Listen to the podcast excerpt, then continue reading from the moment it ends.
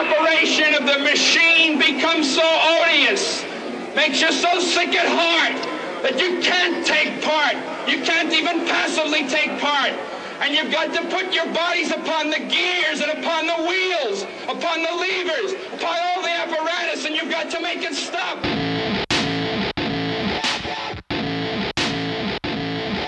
All right, we are back and better than ever, as always. By my side, the detective chimp to my Zatanna, Steven. Hello there. You're like, wait, do I want to be Zatanna or do I want to be detective chimp? Which one's better? I don't know, Steven. You decide. Yeah. Let's leave it up to the audience. Comment That's on right. this now. That's right. Uh, in this podcast, my friend, we have a whole slate of comics to review. From DC, we have their big event, Heroes in Crisis number three.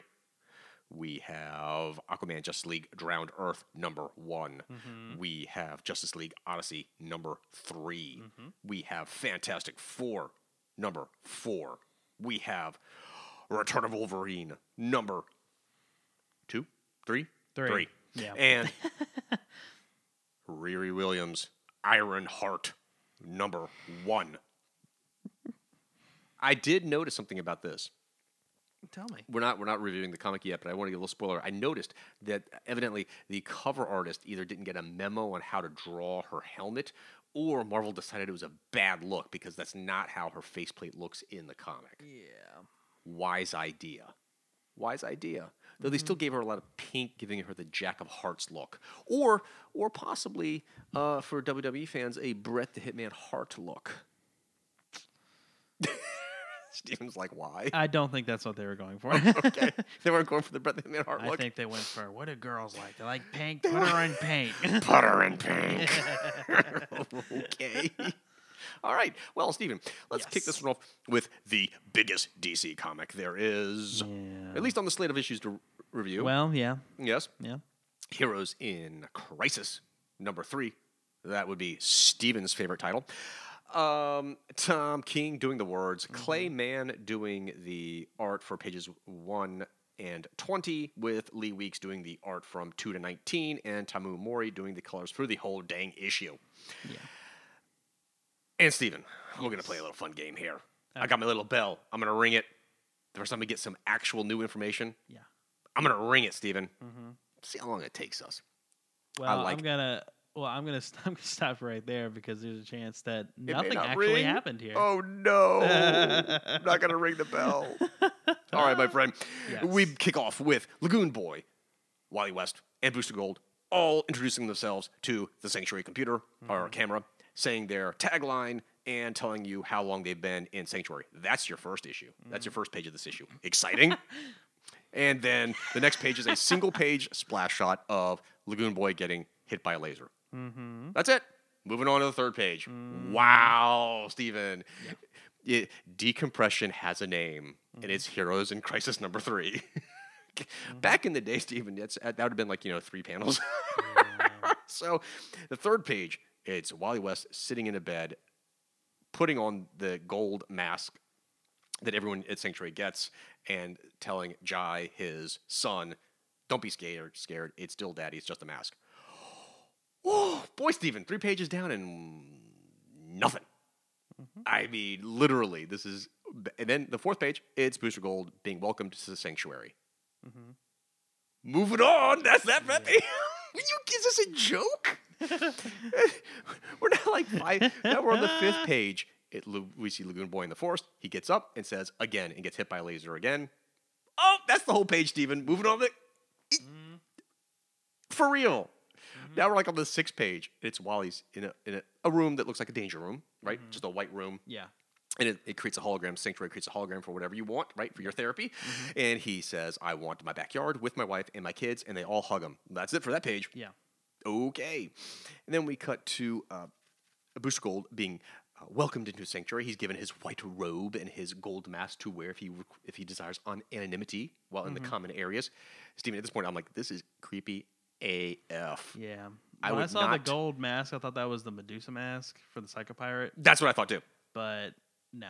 Yeah. So I'm it's like, some eyes wide shut kind of shit. yeah, I'm like, would you keep, would you get therapy at a place like this? They gave you a white robe and a gold mask to wear. No, I would leave. I'd say, you guys, some- this is a cult. You guys are crazy. Mm-hmm. I'm not drinking the Kool Aid. I'm out. yeah. The, this just. I don't know if they were trying to make Sanctuary a creepy, awful thing, but that's what they did. They made it a creepy, awful thing. Yeah. Anyhow, well, that's it for that page, by the way. Yeah. That was it. Mm-hmm. Yeah, no more. Uh, but now we go back to Lagoon Boy, and he's lying there, and he asks the Sanctuary how many times I've been hit by this laser, and there's like 300 sometimes, and he goes, well, you know, I, I just, I, I just keep, I remember, I think back when he was at Titans, and I see Power Boy being stabbed, and Little Barda being screamed, and the laser hits him, and I see it every day, every day. I can't stop. Okay. Um, I do remember that run of Titans, by the way. Yeah. Power Boy is a pretty good character. That's a waste of a good character. Little Barda was a cool character. Actually, that run of Titans was better than people give it credit for. Mm-hmm. Anyhow, we then cut to uh, Captain Cold facing off against Wally West in his Flash costume with uh, Jai and Iris in their costumes. Mm-hmm. And that's it. That's your page, Steven. Mhm. That, that, I mean, literally nothing happened. It- Yeah. Then we get a one page splash shot. This, I don't think hmm. Tom King understands the one page splash shot. I don't think he understands the point of a one page splash shot. I think that if I was an artist, I would hate drawing a comic for Tom King. I, I, I, I would hate it. I'd be like, dude, you're killing me. This one page splash shot is just Booster Gold standing there holding his head. That's hmm. it. That's a one page splash shot, Steven. And literally, it's just the witty repartee between the Sanctuary computer, which evidently has uh, snarky Seinfeld style uh, humor built into it, yeah. um, trying to get Booster to pick a location for his hologram therapy. Mhm. And that's it. That, that, that, that's your page. Mhm. Wow. Then we come back to Lagoon Boy, and guess what he's doing? Uh, He gets hit by a laser three more times. yeah. This isn't that complicated of a plot line with Lagoon Boy. Yeah. D- talk about Yeah, we got it the first time when he said what the problem was. yes, just hammering it into the gra- to the point where you're just like, okay. Um, and then we cut to Wally tucking Iris into bed and her commenting how silly it was. The way that uh, Wally and Barry got uh, their powers was pretty silly. Yeah. hmm And he goes, I agree. All right, moving on. Next page. It's Booster Gold in the hologram room, but there's no hologram. It's still white, no mm-hmm. setting. But in a chair across from him is another Booster Gold, the hologram Booster Gold. And the hologram Booster Gold evidently also comes with super snarky, witty repartee built into Yeah. it.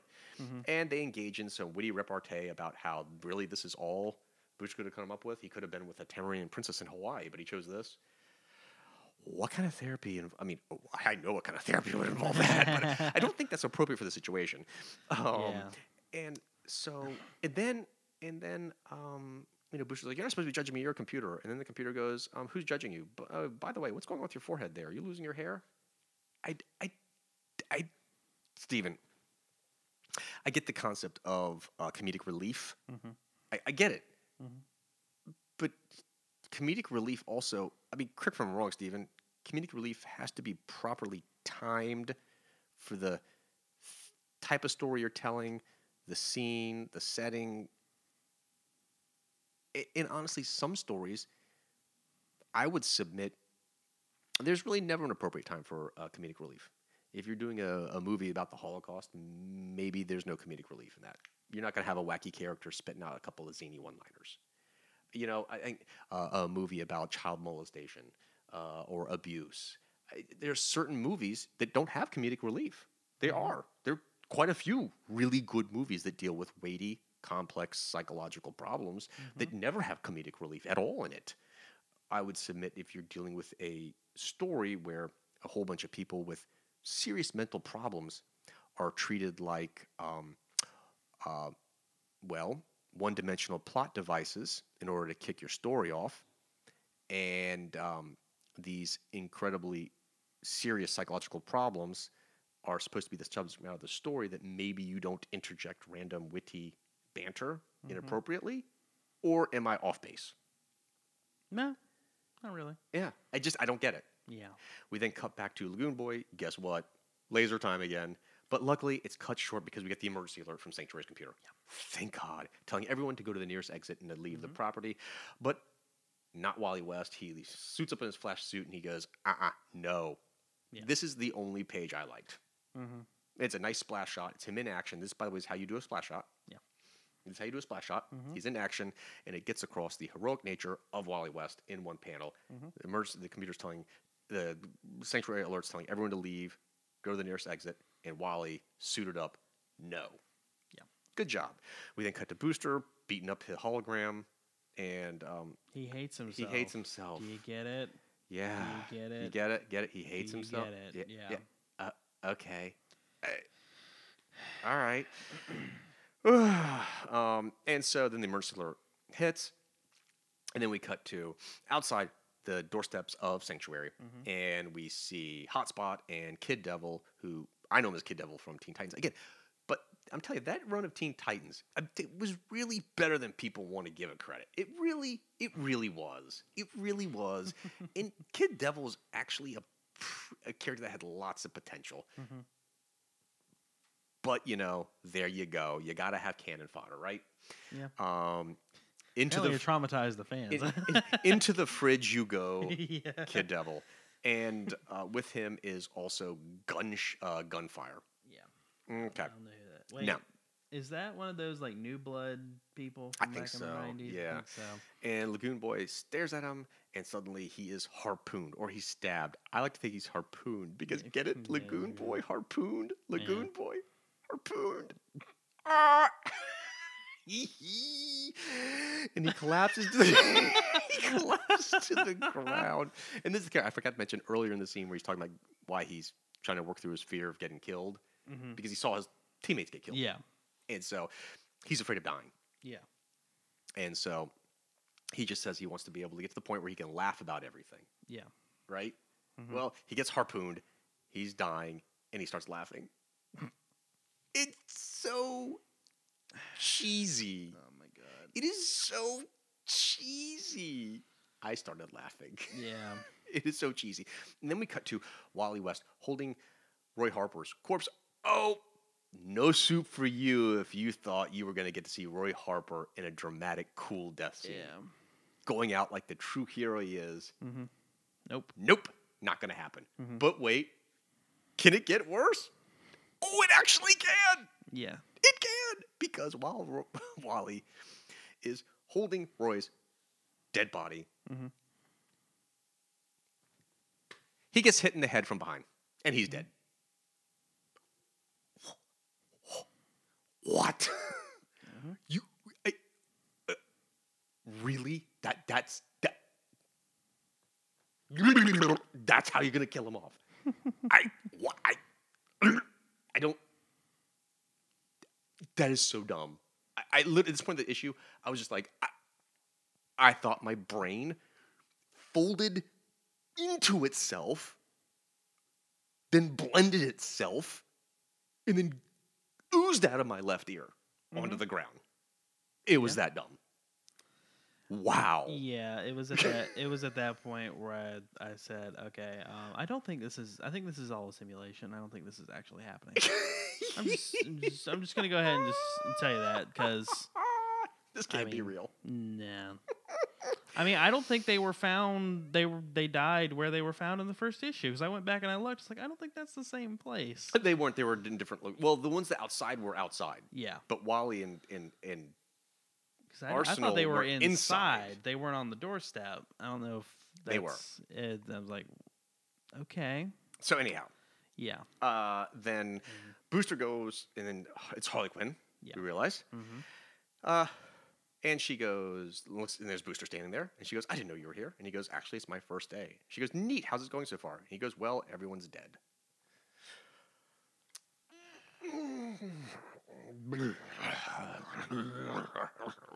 It's as if Tom King has literally never read a single issue with Booster Gold in it. Mhm. Ever. Mhm. Y- I just. Booster Gold wouldn't react that way after seeing a bunch of heroes getting killed. This man is a Justice Leaguer. This is a man who had amazing character work done to him with the 52 story. I mean, just amazing character work done. 52 did amazing job with Booster Gold's character. Amazing job. And post 52, his character hit seriously new heights. Mhm. Where This guy became just an incredible hero and Justice Leaguer. Mhm. I cannot reconcile what I'm getting here with that. Mhm. I, I just I, I can't, and I don't think I'm asking a writer to uh, cater to some niche character delivered in some unusual way 30 years ago. Mhm. You know, uh, and then then we end the issue, which I think is in the most. This is the most fitting ending to this issue, an issue about nothing. It ends with a final page about nothing. I think this is so appropriate because literally you just see Commander Steel, Gunfire, uh, nine small panels, and e- uh, each one has a different character. Commander Steel, Gunfire, Tattooed Man, Narc, Red Devil, Protector, Poison Ivy, Solstice, and Nemesis, all introducing themselves and saying how long they've been a sanctuary. And that's the end of the issue. Stephen, Heroes in Crisis uh, number three. Lay it on me. Okay, well, um, um, I'm done. I'm not making any more excuses. This was terrible. And Stephen is someone who who, who, who did a, a spirited, I would say, a spirited defense of issues one and two. Yes. yeah, and yes. and uh, and I, because in those I, I forgot I forgot to mention. I usually try to give something something like this, like you know, three issues. If we're not going anywhere, Right. then I'm I'm ready to to drop to not to drop it. It's a big event. I can't drop it because you're gonna make me read it. Um, Just give up hope. yeah, and Lower um, expectations. Yeah, and we've and we've hit that point. Um, Yep. okay, so Yes.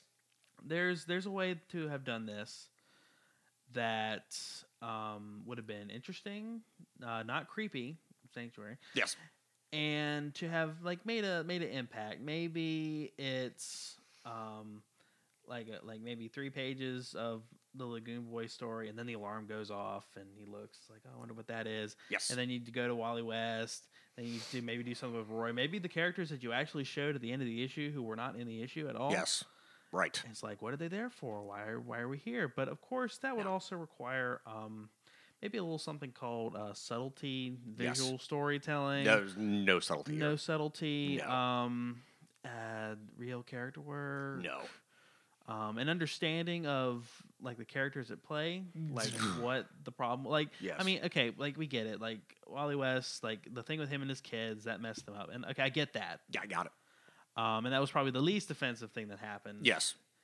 but it was still and splitting it out over like one page one and then you don't get there another thing until three pages later that doesn't make any sense No. that's stupid No. unless you were like it's like a tense situation and the three people are coming across something and Right. each page reveals a different information that's the only way that works Yes. Um, Agreed. But that's not what happened here. No. So you know, Lagoon Boy has his little monologue on the third page. Then you go to Wally West. He's got the thing with the kids. He's hanging out with the kids. He loves them, and then he cries when they have to go away because they're not real. That's how you realize it's a hologram. There you go. Right. And the alarm goes off. Uh, Booster Gold. That God. That. He, he explains what it is, which he does do in his little Yes. monologue, not in a full page splash No. shot. It's like, oh, is that what this is? Okay, cool. Where do you want to go? And then he ends up fighting himself. They don't have to talk. Just show somebody like watching him yes. and it's like you know okay well he clearly has problems whatever and then you go to the, the next one next one next one but each one reveals something more about the facility Yes. more about like what's coming up Yes. and i'm sorry the ending I, that's not what happened that's simulation i cannot that's no You cannot accept that, i can't accept that there's no way I cannot accept and the this. fact and the fact of the matter is that it, it goes against stuff we've already seen before. Like I mean I know like those two were the only ones that survived, but like they they wouldn't give away the farm that fast, and it's too obvious. Yes. It's like no, so why why are you doing this? Right. And there should have been a hint of something like maybe um, a booster saying no, that's not right, that's not what happened, or something like that would have been interesting. But they didn't do that. They just Right. went they just spilled this crap at the end, and then you would have those stories set up, and then when you see the final page splash shot with all, well, not the splash shot, the nine panels, all, I was like, aw. Well, they they were here to get help and they didn't make it, but that's not what they did. They did something Right. stupid. Right. God. Yes. I- I- this this was just awful. This is awful writing. Yeah. This is bad. It is it is it is bad in from several standpoints, and we're talking just on basic basic Yeah. writing Basic storytelling. writing, basic comic book storytelling. Yeah, what, look, the whole series has been hurt by him by King treating this like your standard issue standard issue police procedural TV show, Yeah. and and starting it after all the After killings the have fact. happened. Yeah. That has robbed the event of any tension mm-hmm. or excitement. Yeah. It has completely, completely robbed the event of any impact. Mhm. And then it's made worse by poor plotting, mm-hmm. poor pacing, Yep. and poor character work. And these are just technical defects with the writing. I don't mm-hmm. care about whether you if you like the basic idea of a story. Yeah. Technically, those three technical aspects of the story are just the bad. Every story bad. has an idea that somebody might like Right. somewhere. It's but- how do you execute it? It is executed in a terrible, flawed fashion. Mhm. Uh, so by by starting this big event, we already after all the murders have been done. Yeah. Okay, what happens with this issue is you don't care Yeah. Because you already know what is going to happen. There is Yeah. no tension. Mm-hmm. There is no nervousness. There is no wonder. Mm-hmm. There is no dread. It is Yep. just, yep, everyone's dead. So I'm just, happen, let's yeah. look, okay, come on. When, when, when are we going to get to these people getting killed? Yeah, when and these people going to get to no, being killed? and no, and only two survivors. Like, okay, well, maybe they're teased that some people have gotten out. Like, Right. oh, are these the people who got out? Okay, Right. but no. No, there is no tension. There's no dread. There's no hope. No. There's no nothing. It is robbed of any life or action Yeah. or energy at all. Mm-hmm. That's why you don't start the story the way you did. That was a fundamental flaw at the beginning. If this issue, Stephen, had been the first issue, now it would not have gotten rid of the bad plotting No. and the bad pacing and the bad character work and the idiotic deaths. It would not have gotten rid of that. No. But if this had been the first issue, would it have been more exciting? Mm-hmm. Would it have been more emotionally engaging and more surprising? Yes, and yes, and yes, because you did you wouldn't know what was happening. Mhm. So, so the fundamental flaw of starting it where they started it has really hurt the whole series. Mhm. But then they've doubled down, and let's talk about it. The plotting and the pacing is atrocious. Yeah. Nothing happens Yeah. in this issue. We learn nothing new. W- w- Yeah. We already knew everything about Sanctuary that they tell you in this issue. That's right.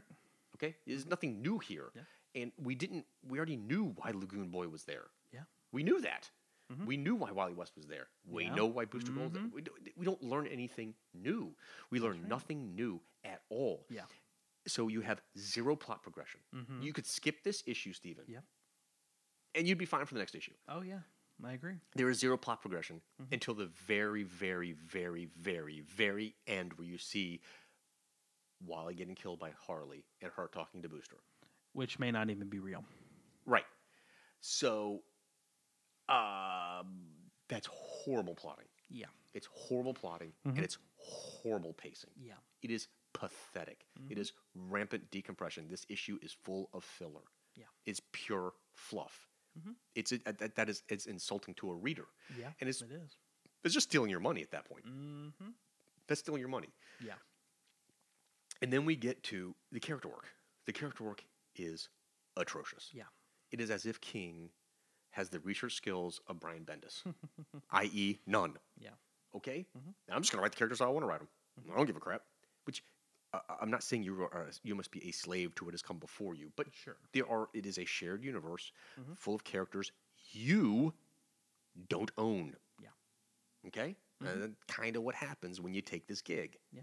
It, it comes with certain downsides. Mhm. One of the downsides is a shared universe with a continuity and characters you don't own. And you have to honor the continuity and the shared universe and the characters that you don't own. Yeah. Okay? So the way he writes Booster Gold is unlike I've ever seen a character. Mhm. To the point where it's just it, it takes me out of the story. It is so irreconcilable. Yeah. Uh, it appears that the only research King did for Wally West was to read his Wikipedia page. Mhm. He appear he has zero touch Mhm. for the character. Mhm. He has zero. He, he has zero knowledge. He has zero feel. He has zero touch for mm-hmm. Wally West character at all. I mean, mm-hmm. I mean, completely zero. Yeah. Read how Joshua Williamson has handled Wally's character on Flash. Mm-hmm. That's a guy who has a great feel for the character. Yeah. Who did research and has a good feel for the character. It's clear that King either uh, doesn't care about the character and is like, whatever, this is just fridging material for me. I don't care. And that's how he's handling the character. The problem is when you write characters poorly, mm-hmm. it it robs the story of any impact on the reader. Yes. The character work is atrocious. Mm-hmm. All the characters in this issue are as bland Yeah. and as generic as humanly possible. Mm-hmm. And the dialogue is as equally bland and generic as humanly possible. Yeah. Harley is a caricature, Yeah. and everyone else is just a bland character. Mm-hmm. And the dialogue and the character work go hand in hand in that. Yeah. Period. Mhm. Uh, and then we get to the story itself. It's shallow. Yeah. It is so shallow. Mhm. It is it is as thin as it comes. Yeah. Uh, it I, I likened it when I reviewed this for the comicrelation.com. I likened Mm. this issue to a because it's Christmas time now. All right, Sure, it's December. sure. You know those big chocolate Santas you get that are completely hollow. It's just like a Mm-hmm. Thin, thin layer of chocolate, but they look they're big with Yeah. the gaudy colored foil wrapping. They look impressive, right? Yeah. Well, Heroes in Crisis. It's a big event. Mhm. It's got big name characters. It's big and gaudy and impressive looking, isn't it? Mhm. But you open up the you, you open up the issue and you start reading it, and it's like when you unwrap the foil and you take your first bite out of that chocolate Santa, and it's totally hollow, and it's just a thin, thin, thin piece of chocolate. Yeah. And that's all you're getting. There's no content to it. There's nothing there. There's nothing substantive at all there. That's this issue. You're being generous by calling it chocolate. Yeah. I am, I aren't would, I? um, I am. I would say it's maybe something that looks like chocolate, but I would I would I would liken it to one of those coins. You're like, oh, this has to be a chocolate coin, and then you eat it, and then it's an actual coin. It's, like, Yeah. it's disgusting. What was I thinking? yeah, it's it's there is no depth to the story, Stephen. No. This is as shallow as they can possibly Mm-hmm. be, and he takes weighty issues, weighty concepts, Mm-hmm. and does nothing with them. yeah, He treats them in the most cursory pr- fashion possible. Mm-hmm. Pays lip service to these weighty issues Yeah. about mental trauma and therapy and things of that nature. Mm-hmm. It's pure lip service. yes, There's nothing there. How he handles these themes, as you pointed out, they're done in a very ham-handed, Mm-hmm. uh, uh, ham-handed, simplistic manner. yeah, There's no depth or texture or nuance or intelligence at all to how he handles it. at all. It's terrible. Mhm. And then you get to the two deaths, and uh, let's assume that I, I'm going to assume that this is real because you know one of the cardinal rules of writing. You, you learn this in any MFA program. yeah, You can uh, offer misdirection Sure. and mystery to a reader. Mhm. What you cannot do is overtly trick the reader. sure, That is a cardinal. You don't do that. That is a surefire way to lose the reader's trust. Mhm. Okay? And once you lose the reader's trust, the story's done. yeah, There has to be a certain set of rules to your universe in the story you are writing. And you, as the author, have to have a certain amount of honesty and integrity in what you're doing. Now, you can, again, create mystery. You can create intrigue. You can deliver mistr- misdirection, but you cannot intentionally trick the reader. yeah, If this is revealed not to be real, that is intentionally. This- That is not misdirection. Yeah. That is not mystery. That is intentionally trying to deceive the reader to the point where the reader has no trust in the story and the author at all. Mm-hmm. You cannot do that. I mean, it's just one. I, I remember being told because I tried that. I did that. I remember one of the stories I wrote in one of my FMF, MFA programs, and I was told immediately, you cannot, you cannot actively trick the reader like that. That'll mm-hmm. ruin your story. yeah, So let's assume he hasn't broken that rule, Mm-hmm. and this is real. yeah, Roy Harper has been around since 1941. Mm-hmm. Stephen, this is not a minor character. yeah, This is a character that deserves. Again, King may not like him. King may not give a crap about him, mm-hmm. and that's fine.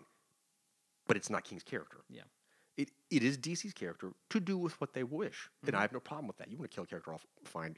Deaths mean nothing nowadays. Since Bucky and, and and Jason Todd, death means nothing. You know they're all going to come back at some point. Mm-hmm. I- but just because death has no meaning doesn't mean you treat it Sure. without meaning. Mhm. It still has to be treated properly. Yeah. And you still have to give respect to the readers. Mhm. You have to. Mark Millar said, in a, I remember in an interview he said a while back, I remember saying, you know, I always try to treat any character with respect, even if I'm not a huge fan of him, because I have to realize that to some readers, this character means a lot. Yeah. Mhm. And, and that's important. Mhm. So you're going to kill off Roy Harper. You have to give him an appropriate death. Yeah. An appropriate death befitting of a character who's been around since 1941. Mhm. It's not a no-name character. Yeah. Even more so for a character like Wally West. Mhm. This is even more egregious to me. Mhm. This is even more egregious. Wally West is a character that, for me, Barry Allen is the Flash. Mhm. To me, Sure. but I fully acknowledge that to a lot of fans, Mhm. it's Wally West. Yeah. Okay, and I acknowledge that.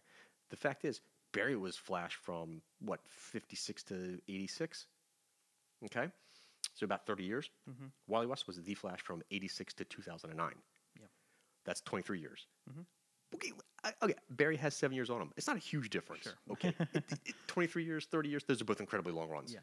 So for a lot of fans, especially ones who read comics between 86 and 2009, Mhm.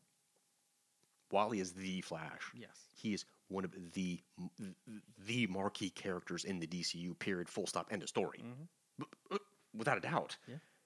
That's right. it literally blows my mind Mhm. that you would treat a character like that with such disrespect. Mhm. It, it blows my mind. Yeah. Th- There's no excuse for that. Mhm. There is no excuse for that. That is not how you handle it. Mhm. That is not how you handle it. Yep. When Barry Allen got killed, he got a heroic death. Mhm. But this, I, I, I'm speechless, Mhm. speechless over it, Steven. It's Mhm. amazing. Anyhow, that, that's my take on it. Yeah. I, it. This is a bad big ev- big event. Mhm. This is a bad story. Yeah. It's poorly written. It's Mhm. poorly conceived. It's poorly laid out. It's Mhm. poorly delivered. It's a bad story Yeah. from top to bottom. It's a bad story, Yeah. and the sales numbers are showing it. Mhm.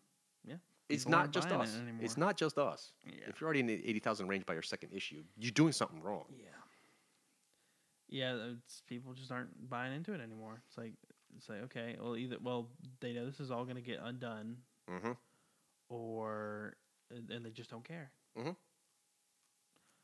or they just think it's terrible, or it- both. It's amazing. It Yeah. blows my mind. Yeah. It blows my mind. hmm Uh, and uh, just another thing, I when I knew that I was gonna give up was when um, Lagoon Boy, his page is just him monologuing about his problems, and um, now you know for a first draft when you're just trying to get your ideas out there, that's fine, but people with mental issues, people in with any issues at all, period, don't monologue about it. Right. That's just not how people talk. People Mhm. you know they you can have the maybe somebody who like says big words or is a little pretentious but they still don't monologue Mm-mm. nobody monologues Mm-mm. ever Mm-mm. No. Just show just show Booster punching himself. yeah you don't have there's no no need to talk No. just show it Mhm. Mhm. It, it it's so simple it's the like we always say this the economy of space Yes. storytelling if you have a comic book you don't need to have page of blah blah blah blah blah blah, blah just show it Agreed. Come on. Agreed. And, it, And and, these, are, I- and these aren't yeah. concept deep plot lines anyway. Come No, on, Steven. This is basic stuff. This is basic stuff. Yeah, that's like It's nothing nothing that hard. yeah. It, it, this issue could be rewritten five ways off the top of my head to make it Yep. better than this. But I don't. Yeah, I'm. I'm. I'm. It's just yeah. I'm. I'm not. I'm not holding the torch for it anymore. I'm done. Yeah. Indeed. You can do whatever you want. Indeed. Indeed. Um, yeah. Indeed. Um, so how'd you grade it out, Steven? Um, I'll give the um, give the writing a two. The art, the art's okay. Yeah, it's I fine. guess. So I'll give that a six. I'm, I'm gonna only agree. reason I'm not giving it a one is, is that I have read worse. Exactly. Exactly. I'm I'm gonna go right with you, actually, Steven. Uh, uh, two night girls out of ten for the story, six night girls out of ten for the artwork, and a big old pass on this event for me going forward for sure. yeah. Uh, all right, Steven, let's take a look at Aquaman Justice League Drowned right. Earth special number one, shall we? Yes. This issue uh, brought to us by the creative. Uh oh. Where'd it go? There we go. The creative team of Scott Snyder doing the words, Francis Manapul, Howard Porter, and Scott Godlewski doing the art, Hi-Fi, and Manapul doing the colors. And in this issue, Steven, we have Aquaman and Wonder Woman returning to save the day with the big tide, right? Mm-hmm. And fighting the big cosmic um, kraken. Yes. and you get a big messy fight scene. And, the long short of it is Aquaman reaches out to the old uh, to the cosmic sea gods and says, "Look, um, you guys weren't the bad guys. Poseidon lied to everybody, and because Poseidon basically he basically framed them as bad guys when they weren't, Yeah. and banished them into the graveyard of gods. And so it was really the Poseidon who was the bad guy, not these people. And so Yeah. Aquaman's trying to reach out to them to say, "You guys are really good. Let's." yeah, let's make this work. Mm-hmm. And uh, Mera's like, no, like we need to, we need to kill them. exactly. And Aquaman gets convinces her to to not do that, and uh, so basically by reaching out to the to appeal to the good side of these gods who are angry over what's happened to them, they realize that okay, Poseidon was the bad guy. We need to let go of past transgressions and combine forces, and they do. And of course, Black Manta doesn't like that. mm-hmm. So uh, the cosmic gods withdraw Aquaman's power from Black Manta, give it back to Aquaman, which enables Aquaman to uh, whip some butt on Black Manta. Mm-hmm. And then they stop the cosmic uh, kraken, right? Aquaman grabs uh, the spaceship and flies into the cosmic kraken to use his uh, powers to get rid of the cosmic kraken. Yeah. The um and the the apparently Atlantis had a had an ancient spaceship Yes. in the city, and so Wonder Woman goes to launch that, and that's when Aquaman jumps on, Yep. flies into the Kraken, and Big explosion. Yes. Saves everybody. Mhm. The tide is gone. Everything is restored. Yes. and they think Aquaman is dead. Well, to be fair, for like maybe two panels. I mean, they have like a memorial for him, like a yeah, statue they have a for statue. him, Yeah. and then immediately they're like, "Well, you know, he's out there somewhere." Yeah. Um, and you see an unconscious Aquaman washed up on the beaches of some So unknown. uncharted, place. unknown area, Mhm. and that's where we're going to kick off the new, uh, the new creative team on Aquaman. In Mm-hmm. Aquaman number forty-three, the new creative team that's coming aboard, Kelly Sue DeConnick, I believe, right? Yeah. Yes. Um, and so there you go. That's that's the end of this big Drowned Earth special event. Mhm. Well, what'd you think, Steven?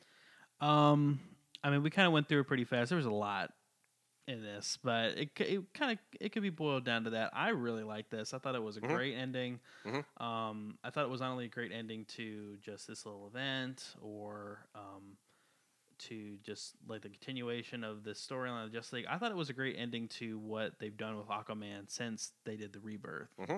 Because he started as the king, then he was overthrown, then he like he was in exile, but then he overthrew the kingdom. He installed Mera, and so he's kind of been listless, not Mhm. knowing what to do. And now they've said, "You're the Mariner, Aquaman. You go and you explore, you travel." And then now they've gotten him to this place. Yes. Now, without forgetting that he's a hero, Yes. and um, I really, really like that. I love the. Um, uh, for I mean, I love I've loved the whole way how they've inter, inter, intertwined it with what Scott Snyder's done with Justice League. Yes. like the whole thing was a Yep. setup so the Legion of Doom could steal the totality. Mm-hmm. Um, and I really like that Black Manta uh, turned on Lex Luthor. Mm-hmm. It's like, no, screw you. This is i I'm doing this. This is my show Mm-hmm. and and when he needed help, Lex just said, "No, sorry, your connection's spotty," and just left him. See ya. that was awesome. but I also really liked just that, you know, it it felt like I mean, it was a it was a lot to take in, but I thought at the end it was Yeah. suitably, you know, a good end to the story.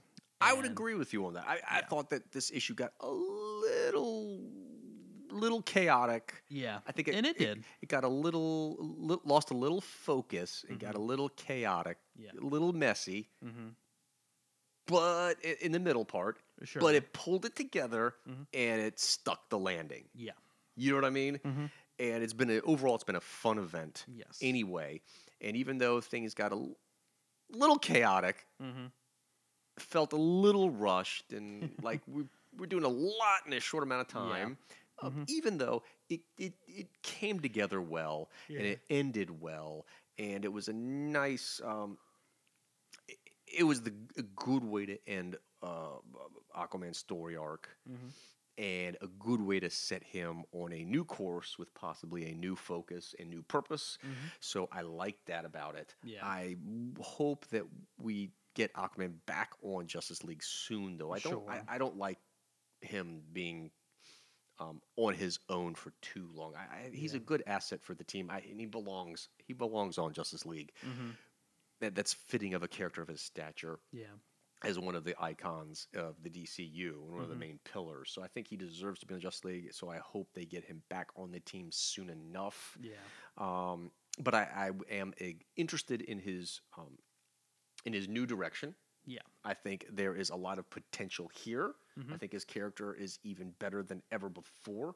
I think they've done a lot of good character growth with his character. I think they've done a good job um, giving him a renewed purpose and mission in the DCU. So I think all these things are great things. Yeah. I'm feeling very good about his character. I think his character is in a very good position, and I think that the um, future is pretty bright Yeah. for Aquaman going forward as well. I think so. Mhm. And um, well, I guess it didn't bother me as much because I really enjoyed this, but I do agree that in the middle it was like.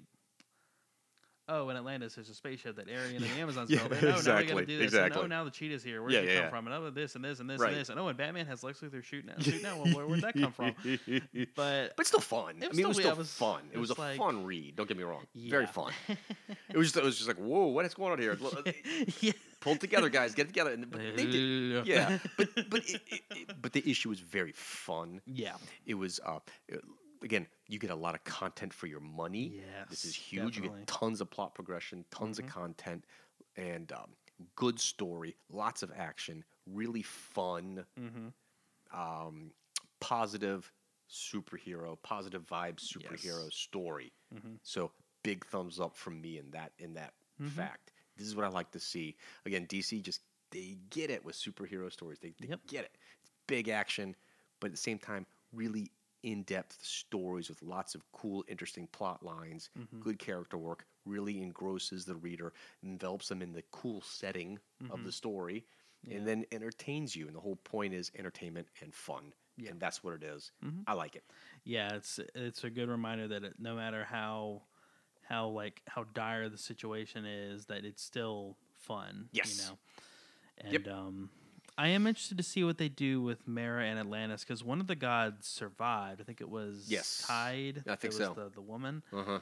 So I'm curious to see what happens with that. Yep. Um, and also, I mean, just what happens with the Legion of Doom. Now they've Mhm. lost one of, and they've lost one of the seven forces that they needed because Aquaman has that Yep. back. hmm It'll be interesting to see going forward what they do. Indeed, my and friend. you know thinking about all that stuff after a big event is I like that. Heck it's, yeah, It's good to think about that kind of stuff. Totally agree. Uh, how would you grade Aquaman Justice League Drowned Earth number one? Um, I would give the give the writing because I really enjoyed this, and I Mhm. do acknowledge the problems, but it, like you said, it, it was just a lot of fun. It pulled Mhm. together well, so I'll give it the story an 8 Mhm. I did I did like the art. Um, I could tell when certain people were coloring and when certain people weren't, Yes. but I thought it looked nice overall, so I'll give that a seven. Perfect. Yeah. Perfect. I will go. Um, I will go a shade bit lower than you. I'll go Mhm. seven Night Girls out of ten for the writing, Okay. And for the art, I will go. Um, I'm going to go seven Night Girls out of ten for the artwork as well. Okay. So straight sevens. Alright. Solid, solid issue. Justice League continues to be a really fun title. Anything written by the Justice League crew, whether it's Justice League, Justice League Dark, Justice League Odyssey, that whole crew, Tynion, Williamson, Snyder, good stuff. Still gets thumbs up for me. Oh yeah. Uh, let's keep that train. Exactly. Keep that train going with Justice League Odyssey. Number three, this issue uh, brought to us by Joshua Williamson doing the words, Mm-hmm. Felipe Briones doing the art, Jeremy Cox doing the colors. Mm-hmm. In this story, uh, we've got Azrael and Jessica Cruz, Starfire, and Cyborg in the Ghost Sector. That is the sector of the universe where they put all the planets that they freed from Brainiac. uh, Brainiac Yeah. during the uh, Justice League um, no justice. No Justice storyline, right? Yeah. Yes. Mhm. Okay. Yeah. So that's where they are. And in this universe, they view Starfire and Cyborg And as and Azrael as their old gods. Yeah, that's it's kind of the central mystery is how is that even possible? Right. Maybe because they're part of the team that freed them. I don't know. Yeah, We don't know. But we that- don't know. we don't know yet. But they're viewed as the old gods. Mhm. And so uh, what we have is um, we also learned that in the ghost sector we have Rapture, Mhm. uh, which is not a character I'm familiar with. Yeah, I don't I don't think he is. I think he's a character from that sector like that was created for it, but he's very modeled after Azrael. He even mentions him as a god that he's trying to serve and Yes. that and he looks cool. I mean, he looks does. like Great look. Azrael on Earth, but like, Yes. it's like oh, that's so awesome. Agreed. And what was great is they in the scene where he shows up, they lead, they lead you to believe that it's like a Batman clone. I mean, yeah, I know Azrael's Batman clone, but you know, Right. but like they have the eyes like Batman, and then Yes. it cuts away. And it's like, oh no, he's got the sword, and it's it goes, oh, it's Alien Azrael. it is basically Alien Azrael, yeah, and we see that Rapture is um, is uh, I guess uh, claims to be the loyal servant of Azrael, Mhm. And that Azrael is the only person who can lead these worlds to their destiny. yes. So Rapture is searching for Azrael, Mhm. and we see our heroes. They are now landing on a dormant pla- planet. They're looking for um, some uh, Coluan technology hmm yeah, to, to repair, their, ship. vessel so they can get back home. Mhm. And they've tracked the only trace of Coluan activity to this one planet. And uh, so they're we've got Starfire. She's hurt. So Cyborg hangs back with her. He's trying to fork from the ship and take care of her. Mhm. And while they're working, a alien shows up at their ship, claims that he's unarmed and just looking for warmth Mhm. on the vessel. And uh, the alien says, "Hey, I'm also a medic. I can cure your your friend Starfire as well." Mhm. Okay. We cut to Jessica Cruz and Azrael out and about looking for the Coluan technology. They come across an alien who is a slaver, Mhm. And he and a bunch of other aliens have enslaved the remaining Coluans Mhm. that they captured as revenge because these aliens were all in the bottled cities, the Yes. Coluans that Brainiac had Mhm. captured. So they hate the Coluans because their planets have been in bottled yeah. cities. Got it, right? So they're making them slaves. And when Jessica and Azrael say, uh uh this, we're not going to stand for this, Yeah. the alien slaver goes, Well, I'll make you my slave too. So we get a big old battle. And that gives us the action. And we Mhm. cut back to the alien medic who heals up Starfire. Mhm. And so dun, dun, dun, the cavalry can arrive because Azrael and Jessica are like, We need help. We're getting overrun. And then Yeah. suddenly here comes Starfire and Cyborg Mhm. and they join the battle and they everyone starts kicking butt and doing well um, and we then cut back to the ship and see that this alien medic Mhm. is none other than Darkseid Mm. in disguise and he goes yes they're working together exactly as I planned and he disappears from the scene we don't know what he's up to yeah. and then we see the Coluans seeing um, are the bad the slavers are defeated, and the Coluans all think Cyborg. And they call him the Machine. Mhm. The machine is returned. They start praising him. Praise the machine. Praise the machine. And they start bowing to him. And you see one of the alien slavers. He's like, oh, he's he's hiding. He's one of the survivors, and he calls Rapture. Mhm. Uh oh, tells Rapture that um, you've been looking for the old gods. They're right here. And um, they're on Wreckage World. That's the name of the planet. Mhm. And Rapture goes, mm, okay, that's interesting. I would have thought the machine would want to go to the world in the ghost sector that is his home. And that's where Rapture is. And it's this Mhm. technological world with a big, giant, massive statue of Cyborg. Mhm. And that is the end of the issue, Steven. Mhm. Justice League Odyssey number three. What'd you think? Um. Well, I've uh, out of the three Justice League titles, man, I I really like all of them, but I found this one to be probably the most um interesting. Oh, It's interesting. an Okay, interesting, okay. interesting setup. Mhm. Um, it's uh, despite not having been a fan of the collection of characters, I think that they are a unique group of people, Agreed. and I I kind of like the way they play. I like I really like the way they play up like Cyborg and Starfire's relationship. I know Uh-huh. that he's not part of the Titans anymore, but you really feel that Yes. like lifelong friends, Mhm. anything for her or whatever. And I really, um, especially in the last issue, they showed that um, Azrael has some has some ulterior motives going on as to why he's here. Yeah. and we're not sure what it is. He's hearing another voice. Yep. from the Ghost Sector, Mm-hmm. and I mean he's kind of he's kind of nuts anyway. But Yes. and then you have Darkseid, and you don't know what he's doing. Nope. He- I mean, the first issue was like, look, look at that, you're the old gods. We need to do something about Right. it, and then he just disappeared. But so I've I've been really interested to see where this is going to go, and I just I continue to be interested because Mhm. the they seem to have cured Starfire. She was like blessed by a priest who worshipped her Mhm. but she mhm. like started exploding with power. She didn't know how to control herself. And of course, the medic who healed her was Darkseid. Mhm, mhm. So I don't know what he has now, or if he has that power. Whatever. It's it's it's it's a lot going on, but it's. I'm Mhm. very interested. And you have the Rapture character, this world with the giant cyborg statue looks so cool. Mhm. Indeed. And I'm like, man, this I really dig this. I I thought I agree. I thought this was going to be the one that I was kind of lukewarm on, but I agree as well. Really, I really like it. Joshua Williamson knows knows how to tell an interesting story, yeah, I agree. and I really like the art. I Yeah. love the art. The art is good too. I, I'm with you. Justin League Odyssey was the one that I was expecting to like the least Mhm. because of the collection of characters. I thought it was kind of a random grab bag of characters. Mhm. And outside of Starfire, I was a huge fan of Cyborg. When Back with the yeah. Titans, I've not at all liked Cyborg since the New 52. Sure. It's just not the same character at all. hmm And uh, so Starfire is the only one that I really like Yeah. as currently constituted. Sure. and uh, I I've never been a huge fan of Azrael, and I've always thought Jessica Cruz is about as exciting as a rice cake. Yeah, I mean, and, and to be fair, she's playing more of the. uh, She's she's a little blander than the others, but I feel like she Very still much so. serves a purpose. She is she's very she's kind bland. of the she's kind of the guide. Like, yes, but other Yeah. than that, it's She's the weakest well, link of the all weakest the- link, but not terrible. but not like Yeah. doesn't make you run away screaming.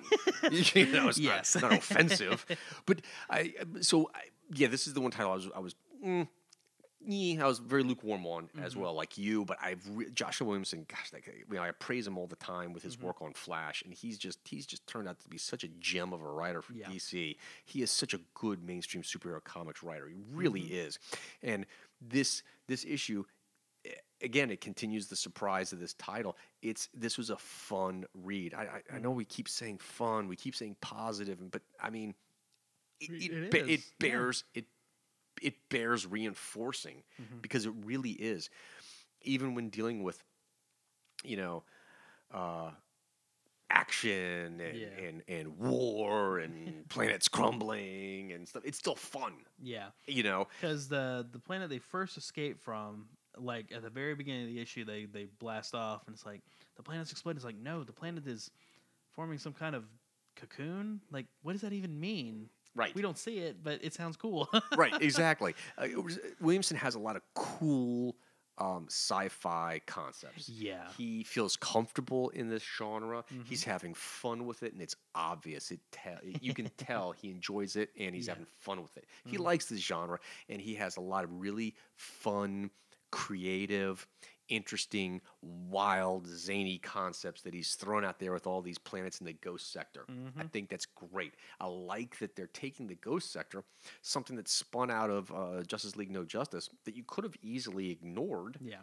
but they didn't. They created this entire sector from these planets that had been captured by Brainiac, and uh, and, and and they're they're they're examining it and investigating it. And that's such a cool thing. It's a great thing to do when you create something new. Yeah. Then spend time to investigate that corner of the DCU. Mm-hmm. That is awesome world building. Yeah. That's fantastic. And, and and Williamson's great at world building as well. He's shown that on Flash, Mm-hmm. and I, I also gives you a chance to deal with the the uh, remaining Coluans that are out there that don't have a home planet anymore. So there's so much spinning out of No Justice that is that warrants investigating, that warrants expanding and examining to make DCU that much richer and more interesting. Mm-hmm. And I'm glad they're doing it in this title. And surprisingly enough, this cast of characters. Um, even though Jessica Cruz is super freaking boring, she doesn't turn. She was not gonna turn you off. It's just she's Nah. not, she's not really gonna engage you. She's just there. Mm-hmm. Um, I'm finding, I'm liking seeing Cyborg and Starfire together. Mhm. Obviously, being the old Teen Titans fan that I am, I like seeing these two characters together. Mhm. Eh, That makes me happy. Yeah. I'm actually finding Azrael to be interesting, a character that I was never interested in before. And I'm finding him to be interesting now. And uh, this new character of Rapture, I think, is super cool. Yeah. I think he's awesome. And I like that Darkseid is involved with the team, but not like a straight up member of the team. Right. He's more of this manipulator from outside, trying to push things into uh, into a direction that will favor him. Yeah. He's Which is- still a villain. Mm-hmm. Which is Decidedly so. great. Which is Yeah. great. Which is how I like to see his character used. Less is more with him, Mm-hmm. and I like him being the unseen hand behind the scenes. So I like that role for him. Mm-hmm. I, I, I, it's it's just you get lots of action, Mhm. Steven. There's tons of action. This is a fast-paced read. It's a very lively read.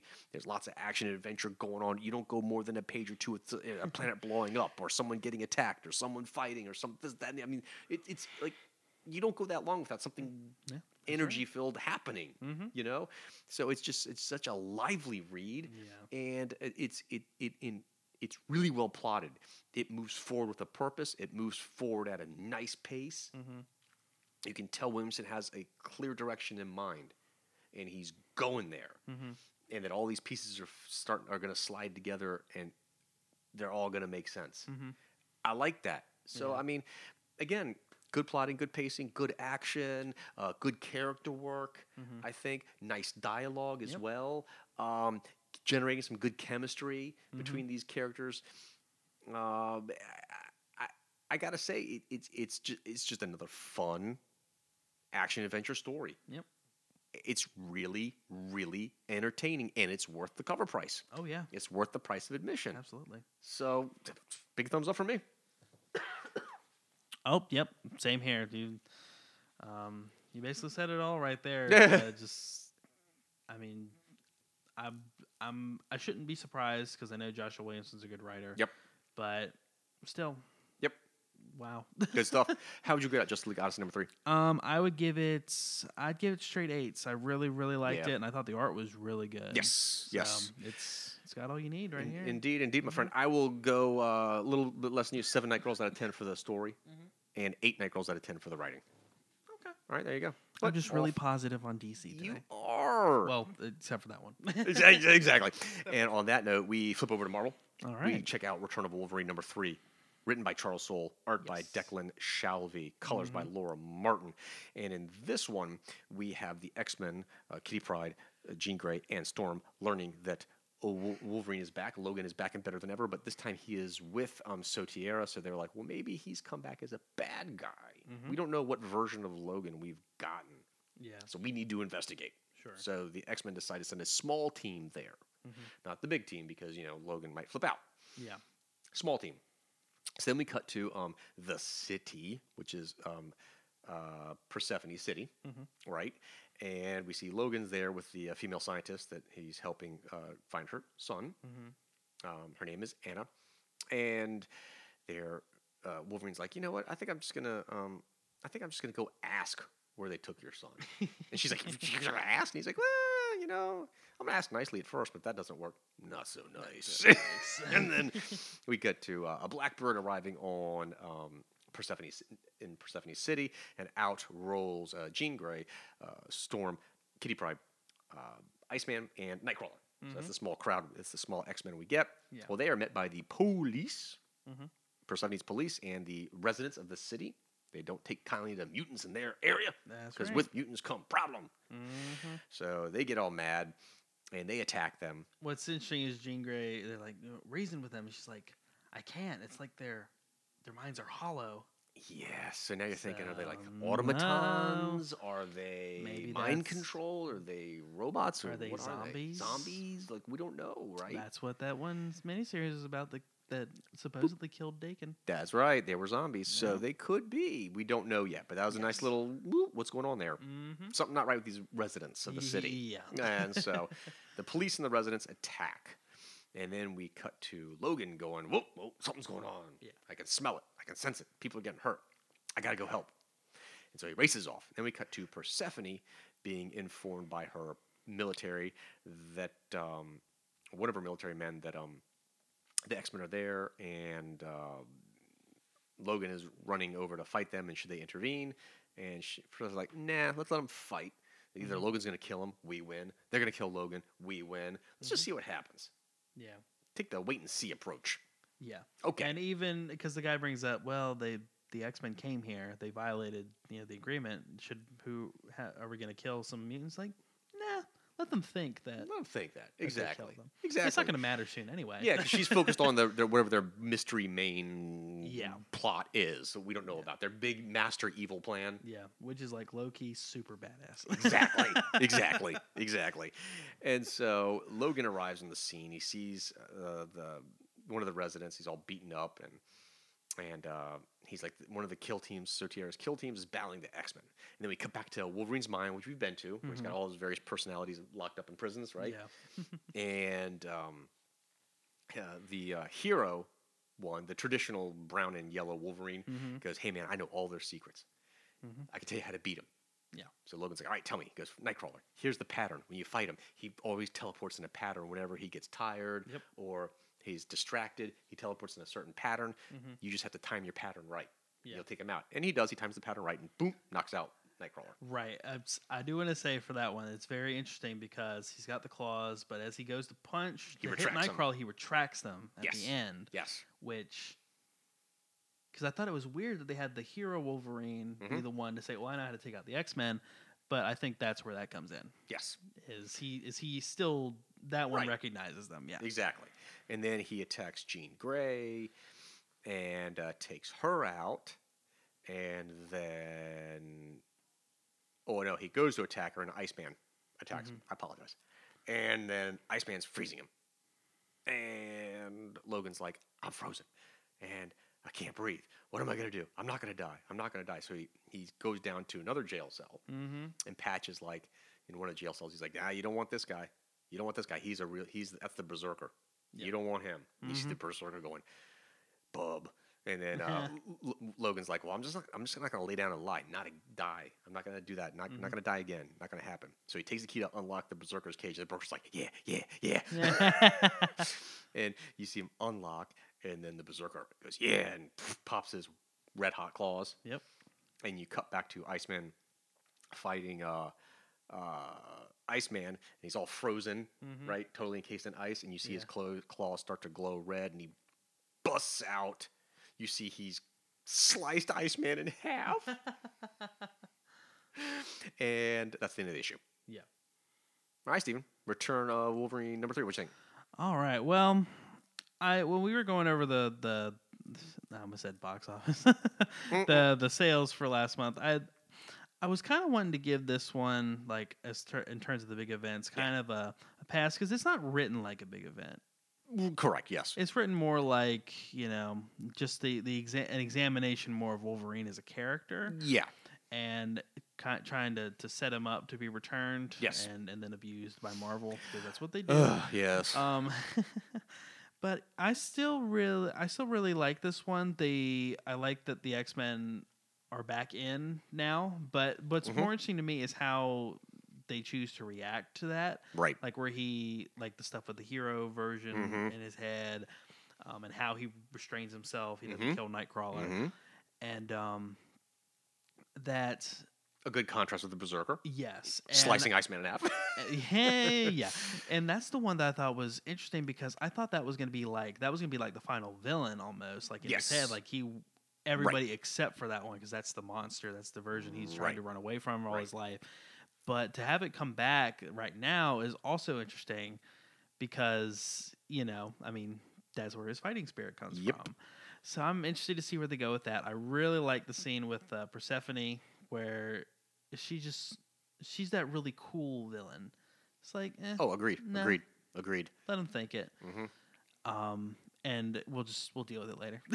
hmm Absolutely. But in not in a lazy way, but just in a I got this. Yeah, low key. They're not gonna stop me. Uh-huh, Whatever. Uh-huh. It's perfect. It's perfect. exactly. And um, the art is not as uh, is not as No, defined, I guess. uh, yeah, I'm not a fan of it. And I, yeah, I wasn't a huge fan of it either. I thought the action scenes were pretty cool, hmm but at the end of the day, I'm like, well, I kind of wish we had what we had last time. Yeah, oh, I totally agree. yeah, because completely wasn't it agree. um McNiven? Yes, it was. Yeah, well, he's, anything from him is a step down. Yes. so Yes, agreed, agreed. Uh, so I, I liked it a I- overall. I thought it was a fun issue. Mm-hmm. Um, I you got I like the act. The, the three strengths to this issue were, were- to me Mm-hmm. were this: one, Persephone continues to be they continue to flesh her out. Soule is doing a good job with her character Yeah. and making her more and more of a compelling villain. I like her low key cool Mm-hmm. approach. It's awesome. She's she, I, I like how she handles it. It makes her seem a lot more daunting. That she's not your typical megalomaniac villain who's Yeah. just gonna pop off and go crazy and act predictably. Mm-hmm. I like that she doesn't act predictable. I like that she's just supremely confident and calm, cool, and collected. Mm-hmm. I like it. It makes her character a lot more interesting and a lot more appealing. So good job with Persephone. That's the first thing. Oh, yeah. The second thing that this issue did well would be the um, uh, the character work with Wolverine and continuing to show the different versions of Wolverine in his mind. Mm-hmm. That that he has that he his multiple personalities that he always has to deal with. Yeah. I thought that was really well done, and I love the Berserker. Obviously, very cool. Um, and I like the hero version, who knows the weaknesses of his teammates. and then the third thing this did well was gave you some uh, some some nice action with Wolverine um, kicking some butt near the end. Yeah. Um, so those are the three things that I enjoyed about this issue. Mhm. Uh, what I didn't like in this issue, and I can't give this issue a pass if I'm going to ding other issues like Sure. Heroes in Crisis. Mhm. There's not a lot of plot progression. Yeah. Nah, it's There's not a lot of problem. If you skip this issue, Steven, let's be honest. If you skip this issue, what would you have missed? what would you have missed? You wouldn't have missed anything. Yeah. You, you really wouldn't because you're Yeah. gonna pick up you're gonna pick up number issue number four, and he's gonna be in berserker mode, ready to face off against the X Men. Mm-hmm. So what did you miss? You missed him selecting the berserker. Yeah. That's it. I mean, honestly, Steven, what else happened in this issue? There was no other plot progression. Yeah. There was zero plot progression. mm-hmm. I mean, that's it. That, the only plot progression you got was he selected the berserker at the end. Mm-hmm. And then you introduced the X Men into the story. So you introduced the X Men into the story, Mhm. and he selected the Berserker at the end, and that's really it. Yeah. It's, only two buildings. That's not a lot. yeah. That's not a lot. Now, I like Soule's dialogue. I like his character with Wolverine. Mm-hmm. And unlike Heroes in Crisis, if you have good character work and good dialogue and a story that has a lot of nuance and texture to it, Mhm. then you can get away with not doing as much plot progression. Sure. And that's why this issue is going to get a much higher score for me because Charles Soule delivers really good character work, Mhm. really good dialogue, and is really immersing himself in what makes Logan tick. And there's Mhm. a lot of texture to the story. Yeah. And because of that, you can give a pass on some Sure. not getting much plot progression. Yeah. You know what I mean? And I think that's the critical difference between the two issues. Mm-hmm. Yeah, and um, and just kind of story that's being. I mean, yes, it's him. He's trying to find somebody, but it's more psychological Agreed.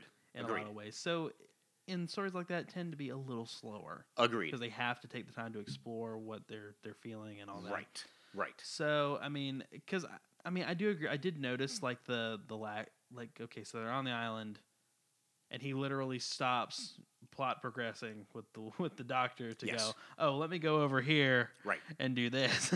Exactly. Exactly. But I mean, but like you said, I mean that that is a ding. But at, when I first read it, I didn't really notice it. Like, Right. Of course, he has to go fight the X Men. But Right, because you're they- enjoying the character work so much. exactly, Exactly.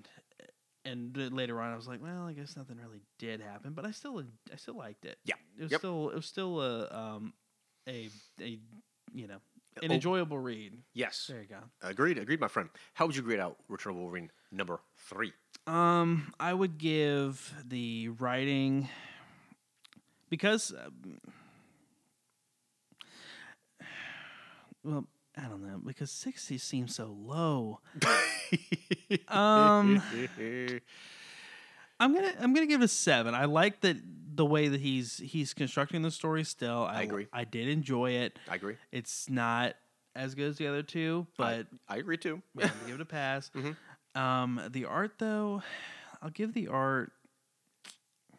I'll give the art a four. it's not terrible, but it is less than average for sure. Yeah, yeah, yeah. I'm with you on that, Steven. Yeah, six Night Girls out of ten for the writing. Yeah. Um, and four night girls out of ten for the artwork. Uh, but I still like the issue. I still am enjoying the story, Mm-hmm. and um, Soule's still doing some uh, some good character work. Yeah. So there's that. That's, that's how I do it. Okay. All right. Yeah, I usually go like seven to seven to ten is I liked it. Like, Right. varying levels of like six to four is like is mediocre, and then three to one is just you you done messed up. you done messed up. Um, all right. you done broke it. number. Uh, let's see. Let's check out Fantastic Four. Number four, shall Ah, we? there it goes, Four four. Yeah, you like that? You like that? Oh, Um, they had to get to it I eventually. know. um, and this one is uh, the words by Dan Slott, the art by Stefano Caselli and Mhm. Nico Leon, and the colors by Erick Arciniega. Um, basically, what we have here is um, the Fantastics have appeared on the scene. They now own the Baxter Building. yes, And the Fantastics are a, uh, a- cut rate version of the Fantastic they're, they're Four. knockoffs. Yeah, Yes. Okay. It's, it's Fantastic with an X. yeah. Um, And thankfully, they do acknowledge that. uh, yes. Yes. Yeah. And the team, the team is made up. You have like you know two dimensional man hmm who is like their Mister Fantastic. Yeah, there's an ice-looking monster. That's a He's like their thing. Um, And then and, and I don't know what those two do. Those Yeah, two. I don't know the two women. I don't know what they do. Yeah, I don't either. Anyhow, But they're supposed to be Invisible Woman and Human Torch. Right. So So we see that uh, back. Um, we cut back to uh, our team, all, all the uh, members of the Fantastic Four and extended members, yes. um, about to leave the interdimensional universe where they are. But Mhm. we've learned that the Dragon Man and the Future Foundation are going to stay to continue to, um, I guess, their research. Yeah, and they're trying to find the the molecule man. I said he's he's not like most people. If there's a molecule that exists, he can come back. Bingo. So, So they're gonna. They, they, this is Slott basically taking the Future Foundation and putting them in one corner of the universe Mhm. and moving forward with the Fantastic Four. Future Foundation really being a Jonathan Hickman creation Yeah. and a Jonathan Hickman love. And I don't know if anyone really gives two craps about the Future Foundation other than Jonathan Hickman. yeah. So Jonathan Hickman's getting a bit of the Grant Morrison treatment here, where Mm-hmm. once you leave, the publisher's like, "Yeah, okay, we're gonna put everything you did over here and just kind of ignore it now," which I don't really blame Marvel or Dan Slott. sure. I I don't really care about the Future Foundation per se now that Hickman is gone either. Mm-hmm. So- enough. Um, you know, it's, it's it's a Hickman thing. Sure. So at this point, the FF they all transport back to Earth, and when they get back to Earth, they're outside the Baxter Building, and who do they see? The Fantastics fighting the Wrecking Crew. Mm-hmm. All right. Well, immediately our heroes go. Uh, Johnny Storm's like, "Let's get on it, let's go, guys!" Yeah. And Thing's like, "You know what, man? I'm done. The Fantastics, this new group are here. Fine, they can handle it. They don't mean. I'm gonna go see my fiance, who I'm missing, Yeah. Alicia Masters." And Franklin's like, "You know what? I, I've had enough fighting too. I'm gonna go with Uncle Ben and see and see, and see Aunt Alicia." Yeah. I thought it was a great reaction. Like, Yeah. you know, what a great reaction that is. Like, you know what? The super team has it Yeah. Don't need to be here. We're out. Like, isn't it great to see super? 'cause You always see superheroes running into an action when there's a fight. Like, Yeah. isn't it great to see one's like, you know what? They, they actually They have got it. They yeah. already they got it. It, it provides the explanation for okay, well, Spider Man's fighting somebody. Why doesn't somebody help him? It's like, "Ah, Exactly. I think he's got it. He's, he, he's got it. Moving on. I'm gonna on. have lunch. exactly. And so, uh, you- Mr. Fantastic, Invisible Woman, and Human Torch jump into the battle, and of course, Sue tells Val, "Stay back. You don't have any superpowers." And she's like, "Being smart's a superpower." Okay. And That works for Amadeus Cho. I guess so. or used to. right? And so during the battle, um, one of the uh, Fantastics, um, oh sorry, uh, they've noticed that um, the crowd is yelling about how Miss Fantastics, I guess one of the characters is Miss Fantastics, Mhm. is so awesome, and they're like, and and uh, Reed's like, how did how did how did they know her name?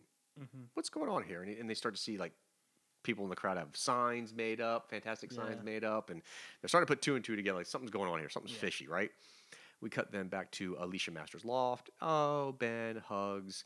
Uh, you know, uh, Franklin hugs. Cute reunion. Yay!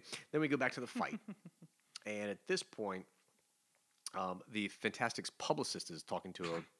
This is great. A publicist is talking to the reporter about her awesome team, right? Yeah.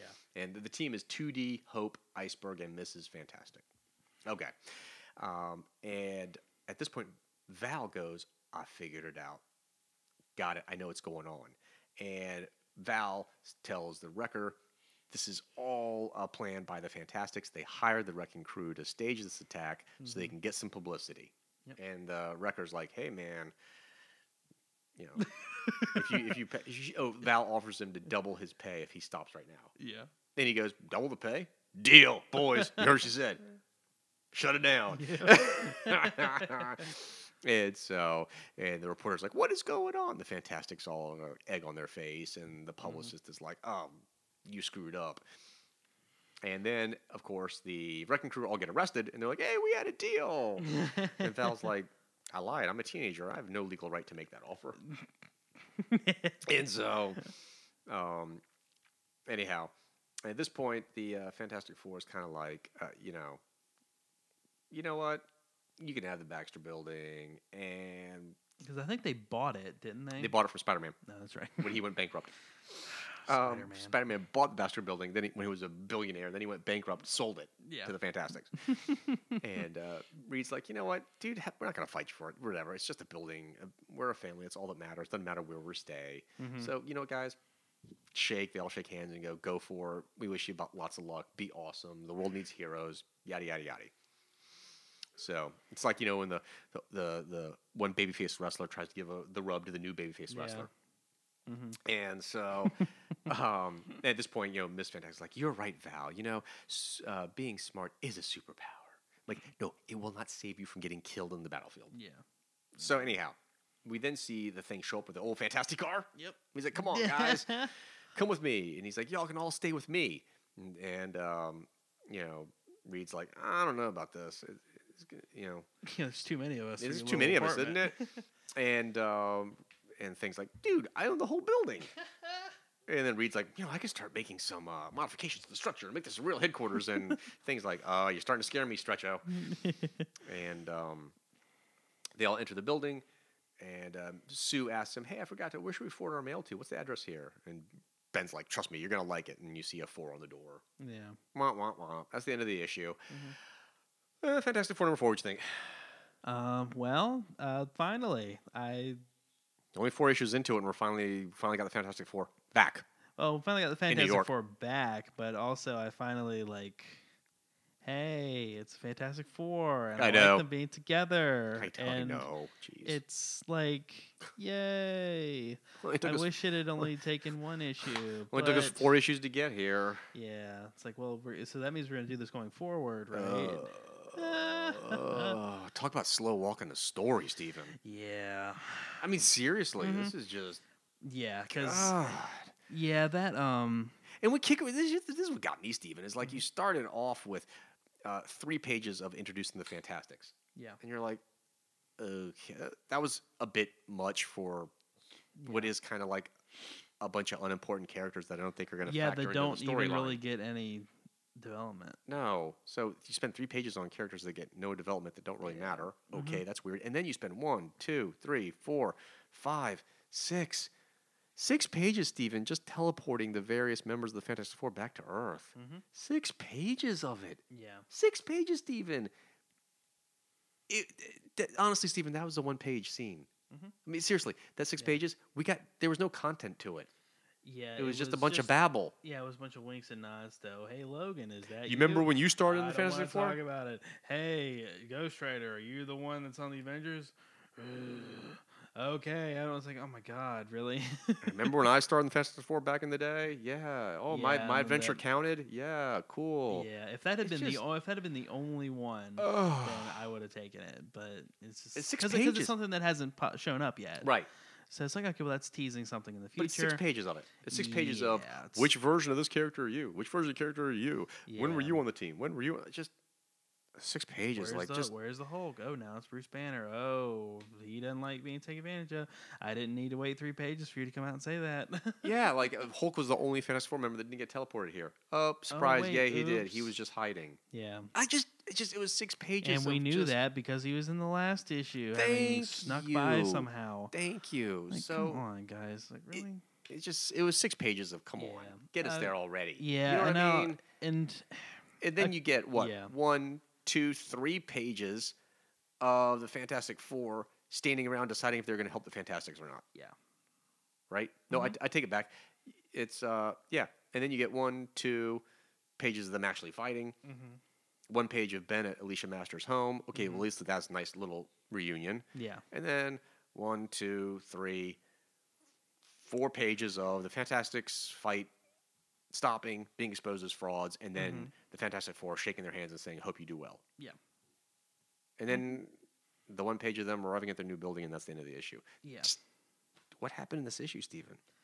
Yeah, that was what I'm. If I'm I really mean, just gonna- honestly- yeah, if I'm gonna go with, if I'm gonna like break it down, I think the negative is re- the negatives Mm-hmm. are that really it, it's a it's really a lot of nothing. The Yes. Fantastics are are nothing. They they it's a it's a clever little oh this is what was going on. It kind of except it took too long to get there Yeah. but it's like, okay, well, whatever. But and getting them reestablished in a really weird way, like people, the Fantastic Yeah. Four are back, and they're like, oh wow, they're really rusty, aren't they? It's like I don't. That's not really how you sell them coming back. Like, no. it's a big deal that they were gone right. and people would talk about that like in other comic books like come on now but um and then the, the stuff at the beginning it's it's just that's my bit that's the big issue that connects to every other issue is that it's just too drawn out yes. it's like get to the point already right. um and the i will say that the stuff that i did like i really liked them mm-hmm. all together Oh, I agree, Their I agree, interaction yes. as characters i was Yes. Agreed. at, at first, like with the with the slow taken, the stuff with the the griever I was like, oh my god, like we're I'm I wasn't I didn't think that it was gonna work out. I was like, come on, guys, like let's just get it to what's important. The Yes. Fantastic Four. Thank you. And now that we have the Fantastic Four, as drawn out as this issue was, like, okay, I'm happy to see them back. I like the way they've reestablished their relationships. yes. Um, there's a lot of cute moments for Agreed. Fantastic Four fans. Agreed. I like all that. Agreed. I just hope we can tighten it up Yes. future. It's Oh, it's not Jesus, like it's not like in you know in Iron Man where he sounds like a a Robert Downey Jr. clone, of Right, clone right, right, right. The Iron Man the movie. Yeah. They these feel okay. This is an actual family. Yes. they are back. Yes. and I really enjoyed that. That actually gave me made me walk away from this with a more positive feeling than a negative feeling. Agreed. However, the negatives are still pretty pretty bad. I know. I agree. No, I think the best, the, the the good part about this issue is yes, the character work and the dialog of the Fantastic Four Mm-hmm. Themselves, not anyone else, but the Fantastic Four. Okay. Yeah. Uh, the character and the dialogue is fantastic. The, the, their their external voices are well defined. Mm-hmm. Their personalities are well defined. Their chemistry is great. The ex, there's just excellent, excellent chemistry between the Fantastic Four members. They feel like a family. They Mm-hmm. Yeah. act like a family. It is really well done. The strength of this issue is the Fantastic Four back in New York, back together Mhm. as a family. The character work and the dialogue, very, very good. That's the strength. That's what gives me hope going forward. yeah. Slott has the right dynamic, Mm-hmm. the right chemistry, the right feel for each of the characters. It really works. That's the strength. Now he needs to step back and work on his technical side of his writing because the plotting and the pacing suck. Sucks. It's pathetic that it took us four issues, Steven, to get where we are. Yeah. Nothing happened. Everything that happened in issues one through four don't matter. Yeah. It's not like he was creating plot lines for the future. Yeah. No, He everything was that shedding happened. potential plot lines. Thank you. So everything that happened in one through four, we're never going to see again. Yeah. Okay. So it, it, the plotting, the pacing has been atrocious. It shouldn't have taken this long to get here. This is a joke, and he still hasn't given us the mission statement for the title. Yeah. He still hasn't installed a single plot line for the future yet. Mhm. Steven. We have no roadmap for the future. We have no mission statement for the title. We have not been told what we can expect going forward. Mhm. We have no plot lines A, B, or A, B, C, D plot One, lines, two, three. long range, midterm, short term, nothing. You know what I mean? Yeah. Installed Yeah. at all. Yeah. And that's the kicker. We're at the end of the fourth issue, and I Mhm. feel like we haven't installed anything yet Yeah. going forward. No plans have been installed going forward. No long term, no short term, no mid range plot lines have been installed going forward. Yeah. We got to now do that with the fifth issue. We got to now install the plot lines with the fifth issue. Mm-hmm. Oh my god! So I mean, again, high marks for the character work and the dialogue, the chemistry, wonderful. He mm-hmm. has to go back. He needs to just the technical aspects of the writing, the plotting, and the pacing are just atrocious. Yeah. Gotta fix that. Mm-hmm. Gotta fix it going forward. Yeah, if they had marketed, if not as Fantastic Four one through four, but the Return of the Fantastic Four, a miniseries, Bingo. This would have been okay. that would have been okay. This would have been fine. Yeah. And then next issue, that, that one through Fantastic four, Four number one. Then Fantastic Four number one comes out next month. yes. and you go. Mm-hmm. I completely you are you, you hit on the head, Steven. That'd have been the right way to do it. No, I agree with you totally, totally, because that's how it read. That's what it read like. Exactly. And it's, it, I don't know that that that part is incredibly frustrating because it's like, wow, we really have nothing for them to do apparently. Yep.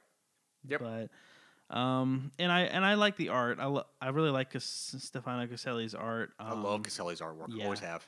and he's maybe it's not as as It's not as good as- it's- as usual. But It's I not as good still- as usual. I'm guessing that's Yeah. because of uh, uh, being paired with Nico Leone, maybe. Yeah.